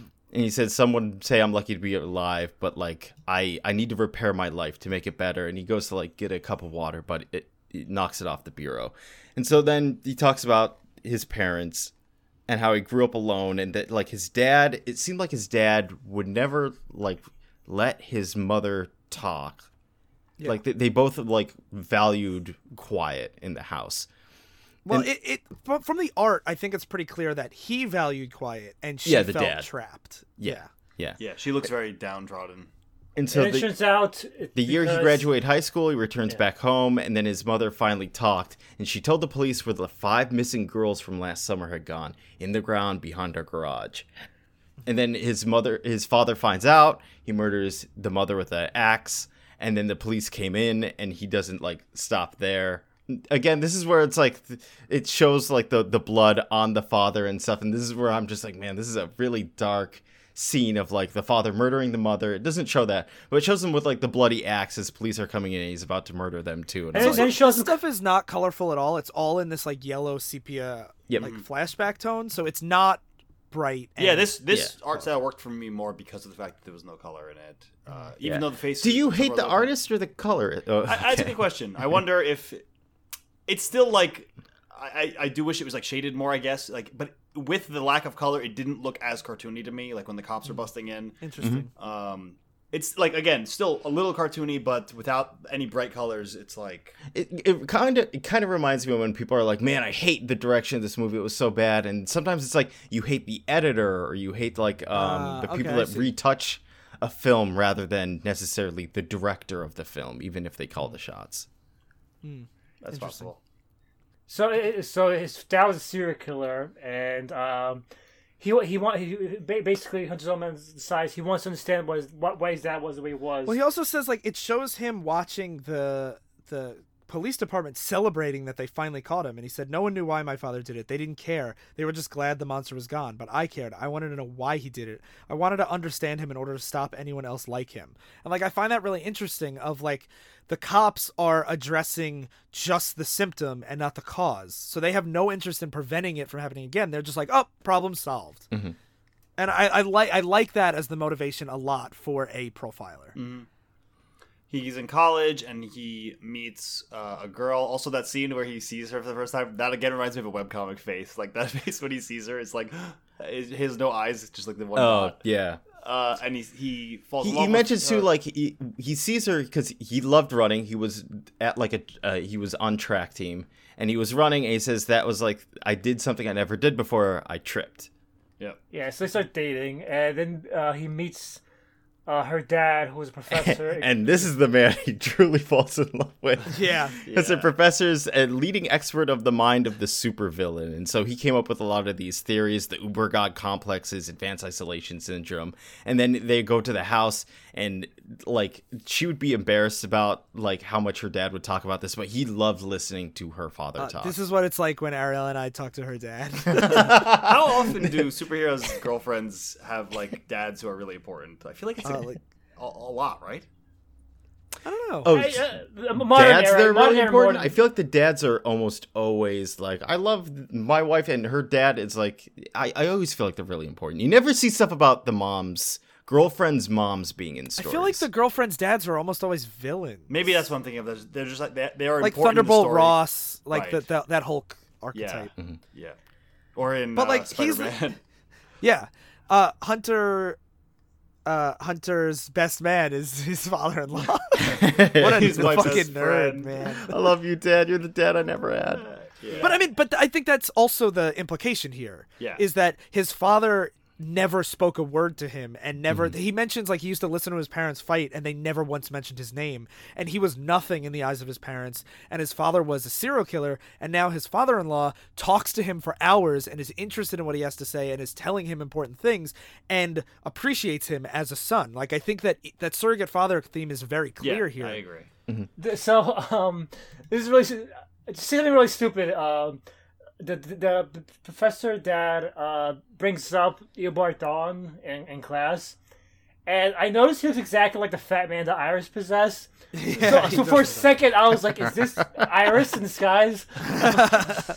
but no, it's it's just he's just talking about this case about uh about uh how Allen the Barry Allen case, the trial of Barry Allen, basically. Yeah. Yeah, the Eobard Thawne was a classic stalker Yeah. Because he he loved Barry Allen and he was obsessed with him. In the middle of all this, he's calling for the nurse, but no one comes in real time. And then we go back to flashback again. they talk about like the trial of Barry Allen. Yeah, And then he talks about how he became uh, a guy who goes after low low level metahumans and costume criminals, and he was going after a guy called the Clown. Yeah, that Uh, he's intentionally supposed to be like a campy, like he's he- Again, he he's is- dressed up as a clown. It's Joker from Yeah. the end of the Joker movie. Yeah.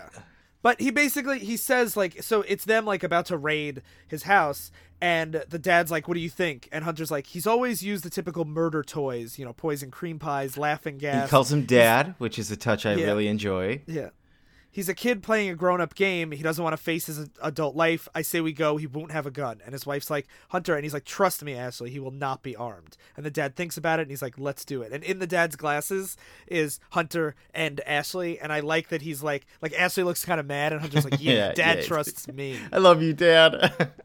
And it turns out that Hunter was wrong, and the Clown had a gun. And yeah, he breaks in. Clown shoots him in the head, shoots Hunter in the leg, and then Ashley shows up, cries over the father's body, and then shoots the clown dead. And then after that, that's when Ashley left him, and then he was left to go to the Keystone Police Department. Yeah, he basically he got let go by the FBI and he got this job in Keystone. And now these are the these are the few seconds he keeps saying. I just want to go back, fix these few seconds, and my life yeah. is fixed. It's it is really tragic. I I do.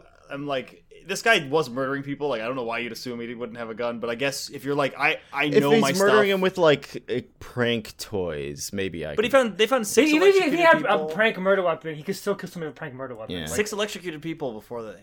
Well, whatever.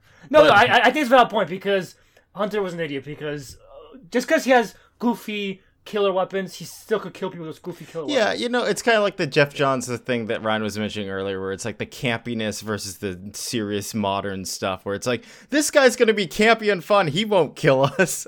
Yeah, but like dad. that's the point is Hunter is so confident and he says it was my ego. I was so sure that we wouldn't have a problem. And like he was wrong. So even if those lethal cream pies could have killed him, he still like it would have been the same outcome. But having him explicitly be wrong like in his exact analysis I think is is important. Yep.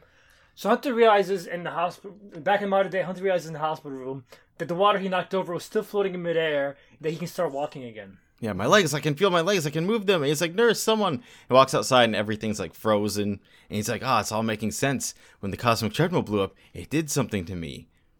And he- the people, the glass of water, the heat of the friction on my skin, that humming sound. Is this what it's like to be the Flash? Yeah, it's pretty cool. And as he's walking to his his hospital gown, just starts to catch fire because he's going so fast. Yeah. Um, And this is when he starts to think if this is really happening, it's a sign. I tried to tell the Flash before the best heroes are the heroes who will take risks to help people, who have faced unbelievable tragedy and understand why it must pre- be prevented at any cost. Yeah. I've been I have given a a gift, a gift I can pass on to the Flash. In order for him to become stronger, he must face the ultimate tragedy.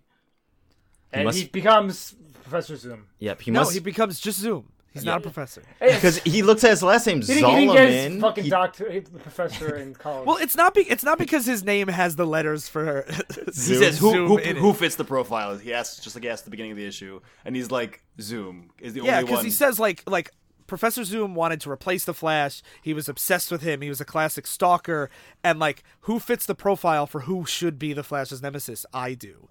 Zoom, and he he has a. It still looks mostly the same costume. It's the yellow Flash costume, but the big difference that when you can tell it it's Zoom is he has black lenses over his eyes with like the red like Grodd eye circles in them. yeah, it's the red like pinprick dot Yeah. eyes. And So I have a question for you guys. Did you like this issue? yeah, until the end I did. I don't like I don't like the idea of him being like, well, I'm going to teach the Flash a lesson by becoming a supervillain. Uh, Okay. but I liked But the I mean, backstory like, stuff and the tragedy. That the, the backstory stuff. I, I I like the issue. I like this backstory behind Zoom, and I actually the, in these next like three issues, I like Zoom more than Professor Zoom quite a bit. I, I do too. I, like- I, I, I did as well. I, I think Zoom's really neat. I just find his reasoning very tenuous, and I wish that had been better. Okay. Like explored because I'm like I like the idea of him being like n- not like an evil asshole to become Zoom and like torture them. He's like I want him to experience tragedy and so that he knows that he has to take more risks to save people. I'm like it just I don't know. I- It's like one of those things where, again, the reasoning is you could look at Hunter Zolomon and see, say that he's so low and he's so unhinged that to him this is a logical like conclusion for him to make. Mm-hmm. But for me, I almost wish like rather than this, it was instead he was going to be Zoom and torture Wally until Wally went back in time to fix his mm-hmm. problem. I'm like that would be like a a, a neater premise Yeah. because right now he's just like I I'm gonna exist to like propel his character arc. I'm I'm gonna push his character arc in a better direction, and the only way I can do that is by just killing those closest to him. Which Well, I'm that's like, all. That's that's kind of how I read it. Not so much that like he's explicitly torturing for this, but I think he wants to torture him bad enough that he realizes that you. well, the next this is what time it it, comes like. up, Yeah. yeah, he wants him to, like the next time it comes up where it's like you should use the cosmic treadmill. This time he'll do it rather than be like we can't take unnecessary risks. It's just like. And that's the I- same I kind of feel thing like- because he said like he became a profiler because he didn't want another serial killer dad. I, Like- I yeah, I- to me, I feel like I would need a little more emphasis on him self-sacrificing to make sure people learn a lesson, and then I could buy him being Zoom rather than you know a profiler who wants to understand why, and now he's like, now I will be the reason why. It it didn't like it was loose to me. It kind of reminded me of the Professor Zoom stuff we read last time, where it's like I'm actually coming back in time and I'm gonna become Barry Allen, so then Barry Allen can never kill Professor Zoom because he doesn't exist anymore. Where I'm like, this is a little like loosey for me. I, I felt the same where like it, it seems kind of also very extreme uh like i was actually comparing this to there's a character in battlestar who gets uh disabled and like is very bitter afterwards and he goes down a very dark path like hunter zolomon but it's like he i felt like his i don't want to spoil too much but like his justification was like I could, I could I could buy it. It would be like if Barry had or if Wally had teamed up with Gorilla Grodd after, and then you're like, I get why he's mad about this, but being like, well, he doesn't understand tragedy, so I'm gonna become like the worst supervillain in the world and torture his family. in Battlestar, uh, it was more emotional. Here is completely clinical. Like I, I was, I was kind of surprised he never goes after Grodd at all. Zoom. Yeah. Well, He- he Grodd also, I mean, he doesn't know where he is. I know, but he never even thinks about it. He doesn't bring it up. Saying, "I wish I could just go kick Grodd's ass." He doesn't- But he immediately like, "I gotta be the villain now." Like it's a very, I, it's a very clinical decision he makes. I don't Yeah. know. I, I feel like a lot of Hunter's character, like, I, I understand why he would take a more clinical approach. But his, his whole thing was after he broke his legs, he was more emotional too. Yeah, that's true. That's true. That's fair. The main reason why I asked, not so much to get a, a pulse check on the rest of the story, but more so because Johns does a lot of these backstory centric profiles, like these mm-hmm. rogue profiles that they're earlier in the run, they're framed as like half narrator from the character and half Hunter's files. And mm. I'm I was the reason why I was curious is because next episode is basically that for the classic rogues. So I'm I was just especially because Scott Kolins does a lot of the art. I was hoping after how much you guys hated it so far that this issue was like okay because you're gonna have to read several more of them. Yeah, yeah. I, I, I'm I'm good with backstory stuff. I've, I've watched plenty of anime, and that's they love their stupid backstory dumps. Yeah, I was also fine with it, probably for the same reason. So now we're up to the real climax. The last couple issues. The real this arc. blitz, you might say. Yeah, I don't know why I would say that. That's not a normal colloquial phrase. Jay, Garrick, and uh, Wally run over to the Flash Museum and get some background info on how, how Jay was kind of like his dad figure. Um, and they see the Flash Museum completely destroyed. That that's the other thing I appreciated too is now that like Zoom's a threat, it's like I better get Jay Garrick here just to hang out for fun. I'm like, that's not what's gonna happen. Well, I mean, he's the only other Flash around, and the Flash Museum was destroyed. I feel No, like he no I'm care. saying because like this is obviously setting it up for like Jay to get his ass handed to him by Zoom. Oh, oh, I see. he's, Yeah, it's he's, like- he's getting ready to get, get Yamcha or Yeah, Yeah. Yeah. get job. yeah. So they show up and uh, Flash they're- Museum is destroyed, and like uh, Wally goes through the ashes and he finds like the Flash, aka Barry Allen, and Jay tells him it's like it's just statues. Wally, memories never die. Yeah, And so Linda, Linda talks to Iris what's going on, and she complains that everyone keeps confusing her for Iris. Uh, uh, and and they basically, uh, oh yeah, they introduce, uh, they didn't introduce, but they, they introduced to Ryan and Daryl. Uh, To Bart. Ryan, to Ryan's mean, like, you haven't- who, haven't heard who about is Impulse? uh, Daryl and Phil, shy. Uh, they just, So the story where Iris comes back from the future, Mm-hmm. she basically so from the future, she this is her uh this is Barry's grandson, Bart. And basically he's like he, he's a character that that I, I really really love and Mark Waid Mark Waid created him His with, grandson? Uh, Yeah, because they they come from the future. Iris shows up and is basically like this kid he was hyper aging because he was like a speedster grandkid Oh, okay. and they he was raised pretty much in like VR like they basically had to matrix him because he was like getting he was aging so quickly. So she brings him back in time and is basically like, This kid sucks. He's so annoying. He never shuts the fuck up. He's your problem now. yeah, uh, so Bart basically becomes Impulse. And he, uh, Impulse is my favorite Flash because he's kind of the Flash that everyone assumes the Flash acts like. yeah. Uh, in the in the in the Justice League cartoon and the Justice League movie, uh, they made Wally and Barry the funny man of the team. That's really Bart. Bart's the only funny Yeah. Flash. Hmm. And and the thing that's great about Bart, like Bart's whole time, he's basically raised as he's raised by Max Mercury, the Zen master of Speed Guy, because Wally's like, I'm not ready to be a dad, mm-hmm. and that's one of the reasons why at this point, and that was like a long time ago, and that's why this development. I always talk about Wally's overarching development, and it's that when Bart first came back, Wally was like, I am still a kid. Linda and I are just starting to figure out what we are. I can't raise this kid, and he passes the buck onto the other speedsters that we met last week, and now he's more willing to like he, he's now coming to terms with the fact that like he can be a father and but he, he's not like just shunting bart to the side he still wants bart to be there and part of the family and like it's that's what i mean about like the flash family that Waid was getting ready to develop Yeah. And so this is when they, uh, uh, Wally meets up with them, uh, Wally and uh, Jay. Jay, and and they announce that they're, that they're, they're, they're We're gonna be parents, and Jay's like, "You're having a baby," and everyone else is really happy for them. And Linda's like, "Oh, we're having twins," and Bart's like, "You're gonna be a dad." Those poor kids.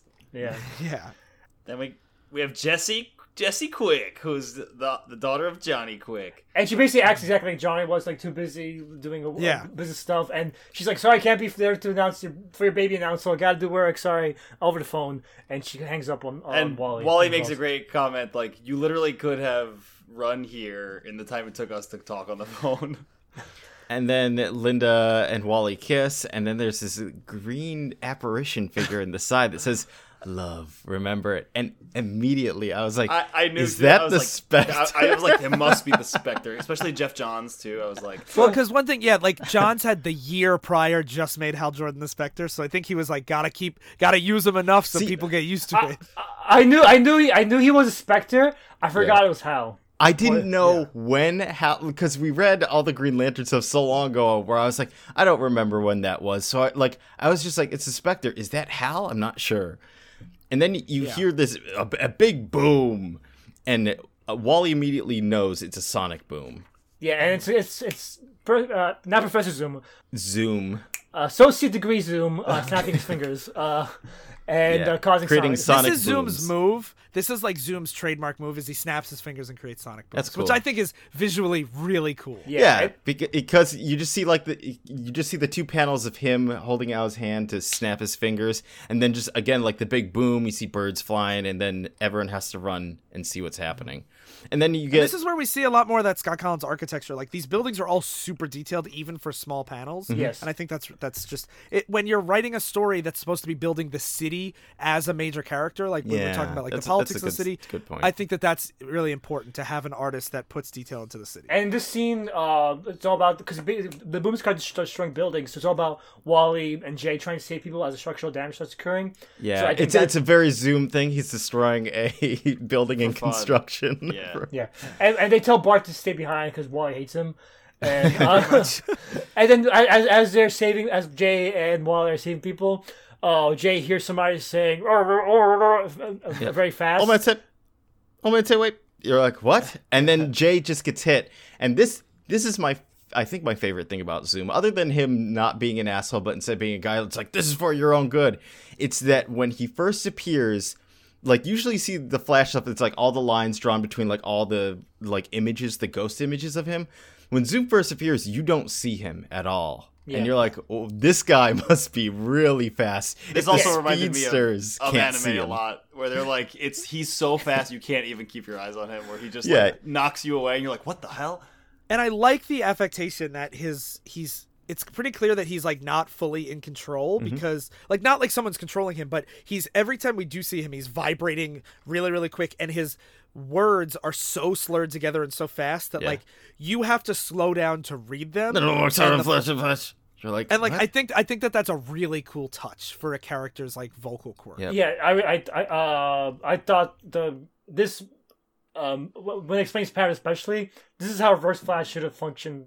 Oh, a, Yeah. I it's also like this is a really cool way to bring back Reverse Flash for not just like, hey, how you doing, Wally? Anyway, I'm gonna be an asshole and just make your life harder. Instead, it's like it's someone using the imagery of what the Reverse Flash represented, which was like this terrible force that you had to fight at full power to stop. And part of the reason why he adopts this ins- this insignia is because Barry knew, like he says, like Barry, uh, he doesn't say it now, but he, he like implies it earlier that like Barry knew sometimes you have to cross the line, like you have to kill your enemy. He killed Reverse Flash, where Wally was uh, was he would he didn't kill Grodd. He didn't like he doesn't cross the line that Barry crossed, and who made Barry cross the line? Reverse Flash. And s- so the only word that what I can make out is Zoom is dead. Uh, Zoom. His name is Zoom, and while he says Zoom is dead, Zoom says, not anymore. All, all of Zoom's text too, besides like being like truncated words, is that they're all it's a single word they saying all the letters are smushed together. yeah. And so and then he says not anymore, and he goes basically. Uh, last panel is him in front of Iris as as, as Linda. Linda. Shit! No. That's okay. Just assume it's always Linda. Iris No, is not no, no, no, no. We're not saying we're. It's just like a subconscious thing. Yeah, yeah. Because they look pretty different. They're not even the same. Yeah, race. th- th- there's no similarity between Iris. and- It's just we we think we're saying fucking Linda, but we're saying Iris. Yeah, Iris. Iris. So uh, yeah, he's in front of Linda, and uh, we do get some exposition at the start of the next issue where he says he's having hard time Yeah. being so fast. Speed hard to adjust perceptions. I am Zoom. Wally, is friend, I'm helping him face fear. Then uh, we see a kid jump in with his Yeah, it's It Impulse. Must be impulse, and he also can't keep up with him. And he says, "Um, you know, uh, Zoom says fastest boy alive." Zoom, fastest man alive. the thing that I, I really like about like even the way you frame that like even though it was, it was a little glib of just like must be impulse i re- it felt very natural to me why all these characters were in the same place Yeah. and i like that they were introduced as like here's wally's whole family here are the characters that matter so that when all these superheroes show up it's for a purpose Yeah. it's because wally invited them all here for this interpersonal reason not just it's time for the big team up like mm-hmm. even though that is what plot it serves it feels very natural that we now had exposition where we got to know all these characters out of costume first even if it was just a couple pages. And that that I think that that's really effective that now when Impulse is here Jay is here you know they talked about Jesse already. I don't feel like oh, I guess these people are showing up now. It feels like they're here on yeah, he hangs out with speedsters all day, so it's like yeah And uh, so as there, as Impulse is fighting, uh, getting his ass kicked by. it's not a uh, fight. Yeah, yeah, yeah, he's getting his ass kicked by reverse by reverse flash. Uh, all- all of a sudden, like these rifts appear in like reality, like in the uh, and they show uh, random images and show Bart sees himself in the Kid Flash costume. Spoilers. Uh, Geoff Johns goes on to make uh, Bart into the next Kid Flash, replacing Wally West's old identity. And but, but, Yeah. but, but it's like this is him teasing it, I guess. But but uh, more importantly, basically, uh, they reveal that these are actually rips in, in the time stream, basically. yeah And I like that Linda goes, she takes a knife and she goes to help Bart, and she's like, "Stop it, stop it!" You see the knife disappear, and then the next panel, Linda's just gone. Yeah. Yeah. yeah and Bart's just there like broken on the ground Yep, and then he, the Flash is helping Jay get up, and they're talking about, and they're like, "Hey, this guy can't like slow down." It seems, and it, it seems like he's someone new tapping into the Speed Force. And then th- uh, Zoom shows up once more. There's a whole bunch of cops there. They all point their guns at him. Then all the guns are gone, and all the cops are being knocked out. I wasn't sure if he was snapping your necks because it has a crack sounding effect, but I just figured it was like punching. punching. yeah. Yeah. So Wally's like, "Hey, remember when I taught you how to steal speed, Jay?" And he's like, "Yeah." And he's like, "Let's do it." And they're running around him trying to steal his speed, but it's just not working. Yeah. Yeah. S- Uh, uh, and but they're not not fast enough to fight him. He's just kicking their asses. And I love that he just trips Wally. you love Wally being tripped. it's just funny. I think Speedster's biggest weakness is getting tripped. And like he, he, he has so like while trying to fight him, while he has Linda, Zoom has Linda in his arm basically, and uh, she, he says to Wally, uh, "She's like a jewel to you. Uh, you, you you left a rare diamond out on the open instead of inside a vault." And Linda says, "I'm not an object. I won't hide from anyone." And Zoom says, "You're a You're target. a target. You need to go away." And he snaps a finger, creating another sonic boom, sending her flying. Yep. And while he's, like Linda, and then Zoom stops him before he can help her from like get slamming against the ground. Yeah. And he's telling her it's like you have no secrets, you have no safe house. It's only a matter of time before she dies. Enjoy it while you can and learn from it. And then he disappears. And the last panel that takes up like half the page is Wally just holding Linda in a silent, like, there's not even a background. It's just him on like a blue background. Mm-hmm. yeah. And so they take her to the hospital. And Bart's really sad about this too. And then I, this is my favorite thing. I, I really love villains that do this. They just do not stop like harassing people because Oh, just before he shows up, I just want to say another little like these little touches are, are why I really like the world that Johns builds here. Is you have like cops arguing like uh you know like outside the hospital that they're like, well, you know, Wally West shouldn't have been a glory hound. You know, he used his public identity to get him a sweet apartment and like, you know, we're risking our lives for that guy, you know, and and like the the cops that we have been following the whole time are like, are you fucking kidding me? Do you know how many times he saves everybody? Fuck you. and like I just I, I like that there's you know like even when these cops can't affect the plot at all it's way out of their you know realm it's still showing they're like the blue collar people affected and emotionally invested in this arc as well. And what I was saying before about like I like uh, villains that keep harassing because uh, Wally is with Linda in the hospital and they take her into the like no admittance emergency room. And this is where like Bart's really sad. He's like, I tried. He was just too fast. I couldn't stop him. And then Zoom just appears. It's painful when someone you love gets hurt. And he's just he's constantly like a presence that's in this comic, not letting go. Rather than like when they show up at the Flash Museum or something, and then it's like, oh hey, Professor Zoom here. It's like Zoom's just always gonna be around them, like taunting him. And so This, this, is this is where it gets the most like DBZ to me, where they're It- like, yes, "Take my energy."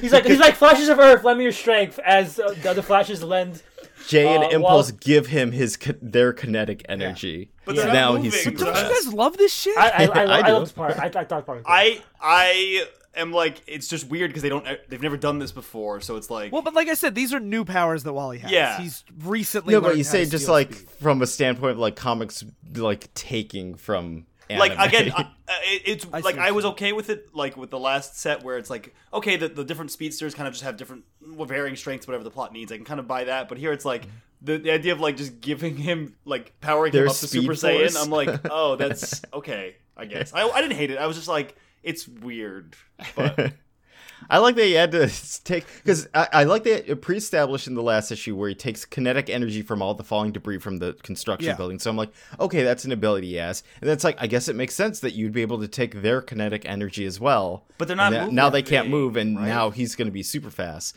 Like- and so Zoom punches him into pretty much like another climate. yeah, so it turns out even with, with Jay and uh, Bart's power, he's still not fast enough to catch up with Zoom. Yep, and he Yeah. sees Yeah. he sees all the windows into time that Zoom tells, and then Zoom reveals that he's Hunter And Zoom Zolomon. isn't controlling those windows. Yeah. They just are popping Yeah. up. So one, it pops up and it's Hunter exploding in the cosmic treadmill. And Wally's just like, "What did you do to him? You know, uh, what what did you do to Hunter?" and like, he's like, "Oh, him." he's fine." Yeah. And he thinks I was mad saying, I'm it, Hunter it me yeah. Yeah. Yep, and he says like, "Hey," while he's like, "We're friends." He's like, "Yeah, exactly, we're friends, but you wouldn't help me. You refuse to use the cosmic treadmill, so I'm going to teach you to to take the risks." And he claps his hands together, creates an avalanche, and he's just yelling at Flash to look at him. And This, this is where he says like it's not that he's trying to get because he's like it's he, to me the way I read it he's like it's too late for me. But he says like I need to make you into a hero that will take any risk needed. You must learn you must see what it's like to live with loss so that you will do anything in your power to help people people like me. I'm making you a better hero. Like that's to me that's the parallel to his I want to know why my dad did this so I could stop other people from going through what I went through. That's how like that's to me why his his motivation works for me.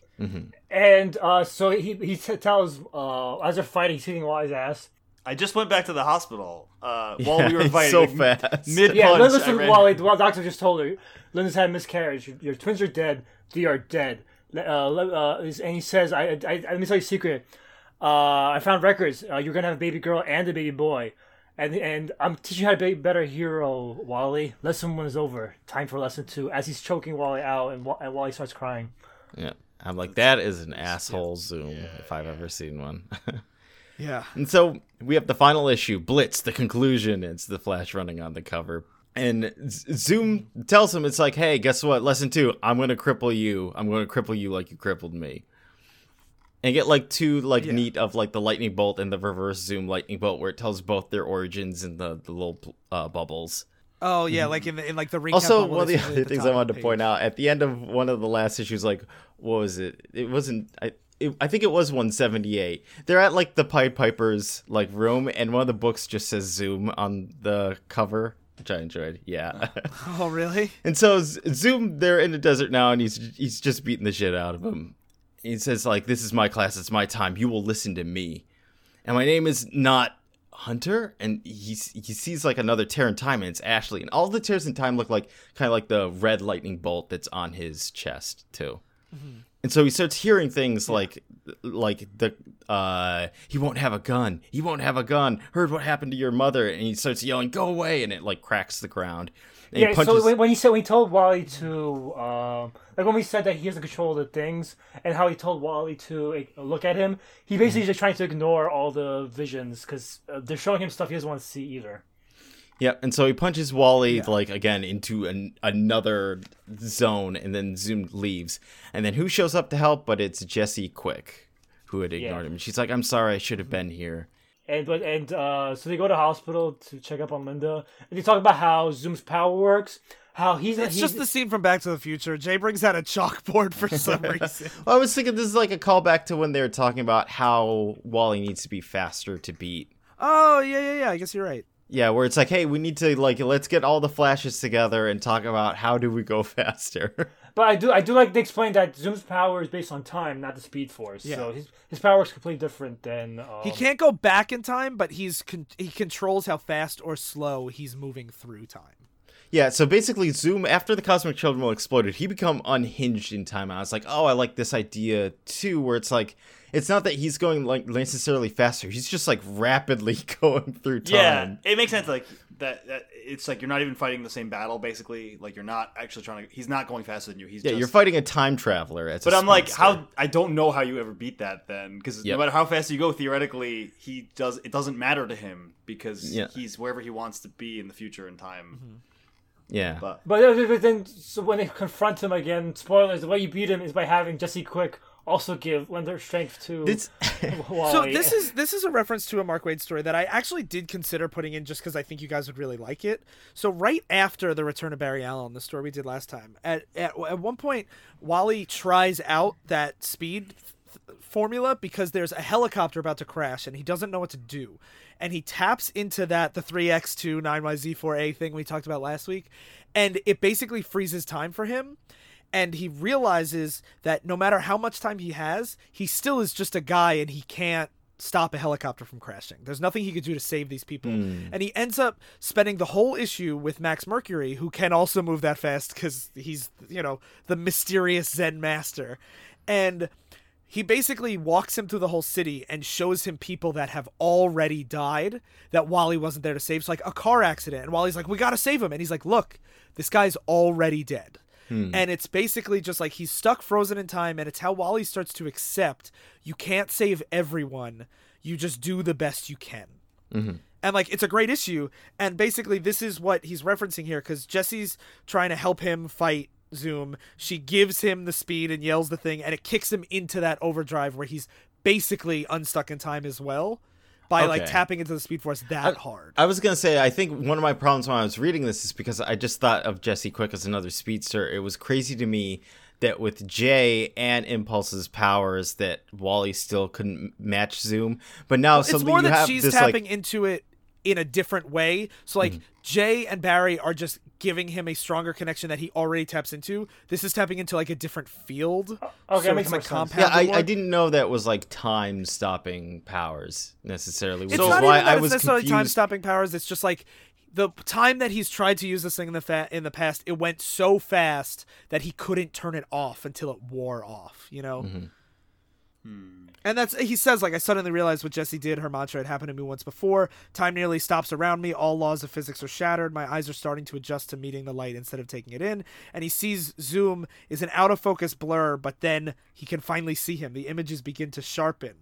And he's like, the good thing is I'm as fast as Zoom. I'm standing still in time. The bad thing is I'm all alone. And he sees they're basically in this like very DBZ, like they're in this like alternate dimension where they're fighting. Frozen now. time, yeah. Yeah. yeah, Yeah, so so so, so uh, uh, they start fighting, and Zoom's like, "You're still pulling your punches. I didn't push hard enough, so you got to go to final exam. Then I got to go kill your wife." he's like, I'm gonna do what all zooms do. Well, but that's the which is- point. Is, I- he's like because he wants he he wants Wally to be willing to kill him. Yeah, that's what he says to him. It's like, I want you to be able to kill me like Barry Allen killed Professor Zoom. I just, I love, I really hope the the next, our final Flash War thing is it ends with another Zoom coming back being like, I'm gonna kill your wife. I'm gonna kill the wife of uh, whoever the next Flash is. and, and, and, and I thought this was so he basically run around the world like uh, Barry and Zalman did. Yeah. Yeah, And you get, one thing like- I found, yeah, uh, one thing I found cool is uh, they're going so fast. Like they go, they run all the way to Metropolis and run past Superman, and like, and he's like, well, he says like, we ran back past so many superheroes, and I want to call out to my friends, but this is all happening for like a second to all of them. So like, it shows like mm-hmm. Superman's like the fat one of the fast superheroes. This is like happening for a second to Superman. Like he, he came, he, Superman Yeah. can't even comprehend what's Yeah, happening. a right thousand miles with every punch thrown. I can't fight forever. I can already feel the speed I stole from Jesse being used up. I'm slowing down. And so they're getting closer and closer to they you know, they get back to Keystone City. It says I, I push myself over the edge, it gives me I push myself over the edge to give me an edge. The world glows around me, the speed force calling to me by concentrating on Linda, no one no one will ever take away from me. And as he's like got um Zoom in a chokehold, he sees this like another tear in time of when Hunter Zolomon was asking when Hunter Zolomon's the the father figure is asking it's like, what do you think? Is this guy gonna be armed? And this is when Wally says, I'm truly sorry, Hunter. I truly am. And then he sticks his head into the time window. And what it does is it like it fuses yeah, it, it freezes him in time in that like That image. but he's like not he's in his important timeline. yeah, but he's he's stuck in the present, but like he's just there. He's frozen in the present, but in his mind, he's stuck in that moment where he was Yeah. telling the dad that, "Oh, it's fine. He doesn't have a gun." Yeah. I, I can't I can't believe I, I can't believe you could argue that it's wrong to kill people, but it's okay to time hell them. I, I'm not arguing that that's also that that's right. but he but wouldn't it be more right for him to just kill him there and not torture him for all eternity? it, I, for me, this is because I see this, and just real quick that uh, Wally sees like the little like another time tear of So he, well, he saying, says, "I've won." I and then he hears, "Go ahead, Wally. You've been dying to tell them. You could probably guess why we all called you here." And the last time window that opens is him and Linda saying, "We're going to be parents." Mm-hmm. And Wally reaches for it. He starts to cry and he says, "I've won." And the next panel is him on his knees in the same pose that Hunter is, and he says, "I've won nothing." Yeah. And then this is where you get the after that scene, they go back to the prison at Keystone City and in a vault un- deep underground, the warden has Zoom locked in like a glass tube and they're saying like what's he staring at? And they're like, "Oh no." And it's just you see the word bubble. He doesn't have a gun, trust me Ashley. He doesn't have a gun, trust me Ashley. And it just zooms in on his eye and he's It crying. zooms in on him. And he's just crying, stuck in that moment. and so th- this is where I was is like, horrible. This is where I was like, Phil, where I was like, I. It reminds me, spoilers for Heroes season two, but there's this guy that they can't kill, my so they're like, I'm gonna teleport this guy into a coffin deep underground so he can never Oh, get out." yeah, And I was like, this is the worst. No one in the universe, no matter what bad you've done, deserves eternal punishment. Period. I'm like, that is too much. I'm like, it, it's it's like um, it's more merciful to kill Zoom than to lock him in time Okay, hell. so I want to just because we only have a couple pages left. I want to very quickly just talk about the epilogue, and Sure. then we'll talk about this thing. Yeah. So because the epilogue is mostly more set up for the next phase of Johns' run, what, what he goes to Absolutely. explore Oh, here. yeah. But so this is really to me, this is where like Blitz ends, and this is where Ignition begins, which is his next arc, which we're not going to cover. So it's Wally visiting Linda, and it's just it's this very personal scene to me where she's like, "Did you stop him?" And he's like, "Yeah." And she's like, "Is he?" And Wally's like, "Dead?" No. And she's like, "But our babies." And then they're just holding each other, and Wally's like, "I'm sorry, I'm so sorry." And then it just has a quick recap where. Like of what's happening, and Wally's like, Bart's going off to join the Teen Titans, written by Geoff Johns, starting next month, and oh, Jesse Quick is going to join the Justice Society, also written by Geoff Johns. she gave up her powers, so she'll have different stuff. yeah, so it's like different status quo for her. And Iris is helping Linda, you know, get through it and shows them like in bed and like they're, you know, like she's like helping her. They're just like hanging out. And then Wally goes to the graveyard where he talks to Barry and then fucking Barry shows up on the cosmic treadmill and he's like, "Hey, I'm on my way to go die. Just want to tell you you're doing a good job." I hated job." this so much. I could not believe they brought him back for Yeah, this. very dumb, very not not good. And Barry's just like, you know, just saying, like, I shit sucks, but you know, you should be the Flash. Flash is pretty good. And then fucking the Spectre shows up. How No, dare they, they, they, they, they go to the fucking house cemetery gravestone and Hal Yeah. shows up saying, "Hey, uh, I'm gonna wipe away your fucking uh, secret identity. I'm gonna yeah. bring back your secret identity, Flash." So, and Flash's like, okay. "Yes, it's cool. Get Yeah. back what made me original, guys." Okay, so yeah, so that so that sucks. But what what happens here? And I just like very quickly. So Hal wipes everybody's memory of who the Flash is, and like He says, I, can't change history, but I can, from this point on, make it that no one knows Yeah. the Flash's identity. which I don't like. I don't like when they did this exact same fucking thing to Spider-Man a couple years later too. Like I don't I don't like this. But the thing that is an interesting hook that th- like we and again I'm not this is not a justification of why it works here. And, and it seems like we're rushing over the fact that Barry Allen and Hal Jordan show up out of nowhere. Yeah. the, the book does it too. Like we're not. yeah, it's very very Yeah, quick. They just show up, but the thing is, they can both do that. I guess it's like it makes sense if Barry's like, "This is me before I died, coming to the future to just give you some like." How does he use? how nice does he use the cosmic treadmill? The cosmic treadmill blew up. Hunter's Island blew up the cosmic treadmill. Not Stop. yet. And also, you know, but like, but more importantly, like if you're a reader and you're getting into invested in the stakes of the story, which is why I hate this ending, because I, I think Blitz is actually a good story, uh, Mm-hmm. but specifically, Uh, but you're getting invested in the stakes of the story, and then the story ends with saying the, sto- the stakes are gone. Fuck you. Okay, now, now, I, the only reason why I want to push back on that a little, I agree that this is dumb and, and poorly handled. The only reason why I just want to push back on the stakes thing is because it's not just here's a new status quo, like oh nobody remembers him. Like that's the way it was done for Spider-Man, where Spider-Man just wakes up one day and like because we covered Civil War way back when, where he told everyone he was. Spider-Man just wakes up and they're like, oh your dead friends are back, and everybody remembers who you are, and you live with Aunt, and nobody remembers who you are, and you live with Aunt May, and like all these things that, like that's really really shitty. But You're the way this is done, again. yeah. So so Hal wipes everybody's memory, and the the hook here is that he also wipes Wally and Linda's memory, so they don't know who the everybody's Flash is. And then we have a much quieter story called Ignition after this, where this is where I was saying that Wally and Captain Cold become like almost like acquaintance friends with mutual Oh. respect to each other because Wally doesn't know he's the Flash either. And you also have this thing where Wally hates the Flash because it's the Flash's fault that his unborn children were murdered and he all of a sudden slowly realizes that he is the flash for like a couple different reasons and he has to come to terms with that and when he tell when he finally tells linda linda leaves him for a while because she's like i know it is not your fault but i have spent the last like six months however, i don't remember what the time jump is she's like i've spent the last months hating you and i didn't know it was you and now i know that you're part of why our babies are dead. I need some time apart. And it hmm. becomes, it's not just here's this old status quo back. It becomes a very, to me, a very detailed and emotionally explored chapter in Wally and Linda's relationship where they both have to come terms with a past that they are just starting to remember. And it culminates around the same time that that whole Barry Allen mind wipe thing happens that we were just talking about. That that's used as part of it of Wally like realizing that it he shouldn't have done like it was unfair for him to put Linda through that. And there's a lot of character growth there that is why here it sucks. But Johns does this dumb thing to set up a status quo that I think he explores really, really well.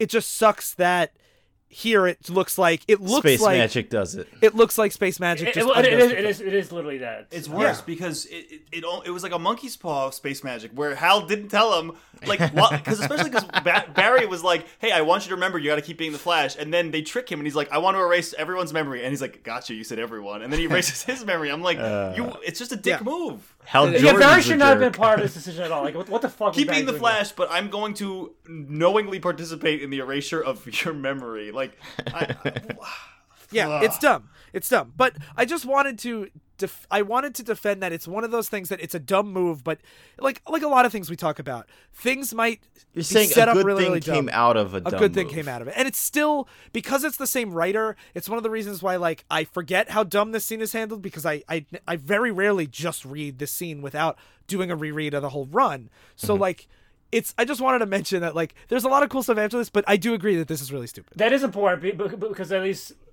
uh, Geoff Johns had a plan. It's just that it felt like when he was writing, he had black black blank hole in the space Yeah. between. yeah, he's like, I want to get Yes. there, so what am I gonna do? Uh, I agree. blah. I also think that personally, I think that his.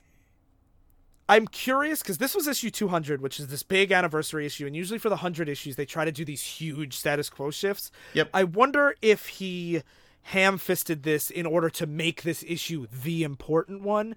And like the Blitz conclusion is like I think well paced and like all of the Zoom stuff I think is the way Johns wanted it to be. Mm-hmm. This feels like he was like I want this issue to matter even more. Here's this at the in the Feels and like I only have 8 pages to do the it, things know? you guys used to argue about before where you're like editorial decisions where it's like they're like ah we we need wally to not be the flash it, it feels like I don't know. I still I put This, this, this, on this Johns. is what I miss in in the uh, 80s and 70s. Uh, when X Men reached issue 100, their momentous decision was them fight robot versions of themselves. That, that was their momentous decision. Like, And again, that's pure speculation. That's not based on anything other than just like my theory about Uh, it. that's, that's So- not, it's not commentary on this specific issue. but In, in general, that this is what, but that does happen where they make a issue. that absolutely happens yeah you want the big 100 issues because people are more likely to buy those i'd imagine Yeah, yeah. So I did not expect you guys to hate this so much. I'm sorry. I feel I felt bad actually because I when I was when I made that comment in the chat before this, I'm like, this must be a, a bad one we were supposed to read. And when you didn't respond, I'm like, oh no.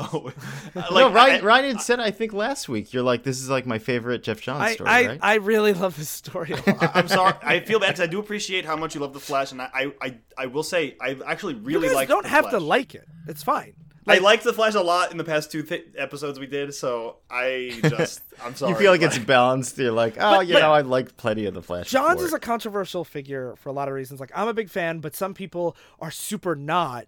And like I think this story is a good example of why he is kind of controversial because like we did Shazam, which mm-hmm. he also wrote, and you guys like seem to really really like. Yep, We also did Flashpoint, which he wrote, which we all hated. You know, Sucks. like he and I think it's because Johns walks this line between modern edginess and Silver Age revisionism that is so arbitrary for me on where people fall on when it works and when it doesn't that like the to, for me reinventing Grodd as this like animalistic primal villain instead of this more campy like I'm gonna take over the world type gorilla works mm-hmm. for me because I I find the animalistic like bloodlust to be more interesting in the franchise because it's something the Flash doesn't have.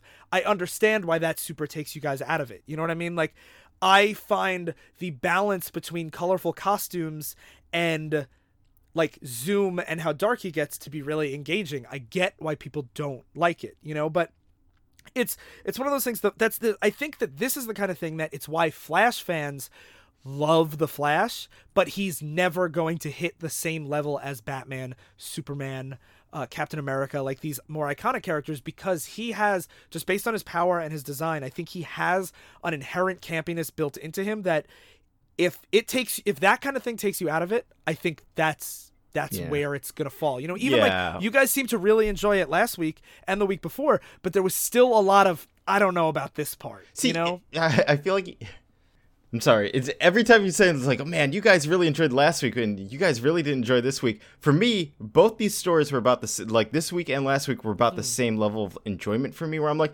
they're all right. Like I, I I like this one more, but I had more gripes with it at Okay, moments. that's interesting. Whereas for me, the last story was like, it was good. It, it- like I can see what Sly's saying, where there's a lot of like really good moments in it, other than like Z- like Professor Zoom's motivation. But like I cared more about what was happening here than the last one, where it's just like, hey, I'm back. Instead, here it's like this is a really interesting, and I was interested in seeing how he would solve it. And it's like at the end of it, I did feel like punch in the gut, where because I I thought he had twins, but I guess Well, so Flashpoint by redoes that. well, no. By the end of Johns' run, Johns' run ends with them having the twins okay, through shenanigans. But it- Yep, of it's the thing is, it's the kind of thing that I think it is handled very, very well. But there is no possible way for me to explain it that doesn't make you guys despise it. So I'm Yeah. just not going to. I mean, you already had that- time traveling Iris in Fat Man's body, so I don't care anymore. and It's raining, just- raining paratrooper gorillas. yeah, this it, it, is, it's just, but like, it, it's just, it's complicated because Johns writes long form comics, so it's Yeah. very hard for me to be like, well, this one arc, you would have to know a bunch of new concepts and characters, and like, there's a million things. it's which which I feel like you've been doing throughout this entire thing is like actually this is related to this and this is related yeah, which to is that, why like this is I'm not. I'm not as good at planning out these mega things as Sly is, and part Mm. of it is because I don't want to edit pieces of PDFs from different issues. Yeah. But like it's to me, that's also one of the reasons why I wanted to do it is to see what works in context and what doesn't. Because like a lot of times, if somebody's like, "I want to read the Flash," I can't give them sixty issues of Geoff Johns' run to read. You have to pick a place, and I would always start with Blitz. But like, no one's ever asked me this, so I've never done it. But because no one's wanted to start with. yeah but like you know it's it's one of those things that like this story means a lot to me but i i've only ever read it when i read the whole run so like hmm. i'm also thinking like you guys talk about how dark and gritty and like depressing like the the the babies and stuff are in it but mm-hmm. i've always viewed them as part of a narrative that ends with them becoming parents not this is the story of how wally's unborn kids are killed you know what i mean Yeah, So, which like- is in isolation, it, it's seen as that. yeah But Hunter Zolomon is just pure dark. He Oh, yeah, serial, kill- yeah. serial killer dad fucking because his i'm back's not saying broken. it's not and then, dark and then his ultimate, uh, his resolution is being put in time hell, watching the worst part of his life Yeah. repeated forever. yeah Like he Poor is guy. just like the most screwed over character I've ever seen. yeah Yeah. uh spoilers for next week it's not for eternity Oh my god! I'm so excited. okay, This is I never less of a thought. I, I feel like I'm, I'm now in like Bleach Hell where I've been tortured so much where I'm like zoom, zoom, zoom. I'm glad. I'm, I am glad, even though you guys did, like were super into it. I am glad that you appreciated Hunter because I think Hunter's a really cool character, Mm-hmm. and like I feel for him a lot, and like I'm glad that that shone through a little bit. I I will say, you talking about Ignition made me back to like a 7 out of 10 for this. Uh, Okay, I mean that's, that's uh, pretty good. That's better than most things. Solomon, uh, I'm I'm more in the Mark Waid camp of superheroes. I feel, uh, which is why I've never um, lashed out to Geoff Johns. I I, I think Mark Waid in general. If you want to know about how I wish comic books would be like, just look at Kurt, Kurt Busiek or Mark Waid in the '90s. Yeah. that's pretty much what I wish comics were more like. Uh, and that's kind of why I like Hunter Zolomon. Like, if you cut, especially when we when you mentioned that he does get the kids later on eventually, because it is it is dark. He's trying to kill people, and like uh, his like, but like it's still the uh, still the more question of whether Wally should do the dark thing or not. It, Yeah. it's it's it's it's it's a very old. It's a very comic booky uh, old age superior question of whether he should do it, and um, Hunter Zolomon is a compelling character. Uh, I still would cut if if Grodd wasn't a part of this. I would like this a lot more, but um, I I think uh, overall He's I- technically not a part of the Blitz experience. I like that Ryan was showing us more of the rogues than he was No, but, he, showing but us he's part, Grodd. of, he's part of Gro- he's part of Hunter's Oh yeah, yeah, he did. He paralyzed him. Like, like he fuck he Hunter's own as he's going to the cosmic treadmill, he sees Grodd, he he shakes in fear. Uh, um, but uh, I will say so. Geoff Johns will never be one of my. my- His, his image of comics is never gonna be my image of comics, but he's written many stories that I really enjoy. Like Flashpoint. Exactly. I, I would cut. Uh, I would knowing that the ramifications have been more. I would say this is teeters more towards the story I enjoy.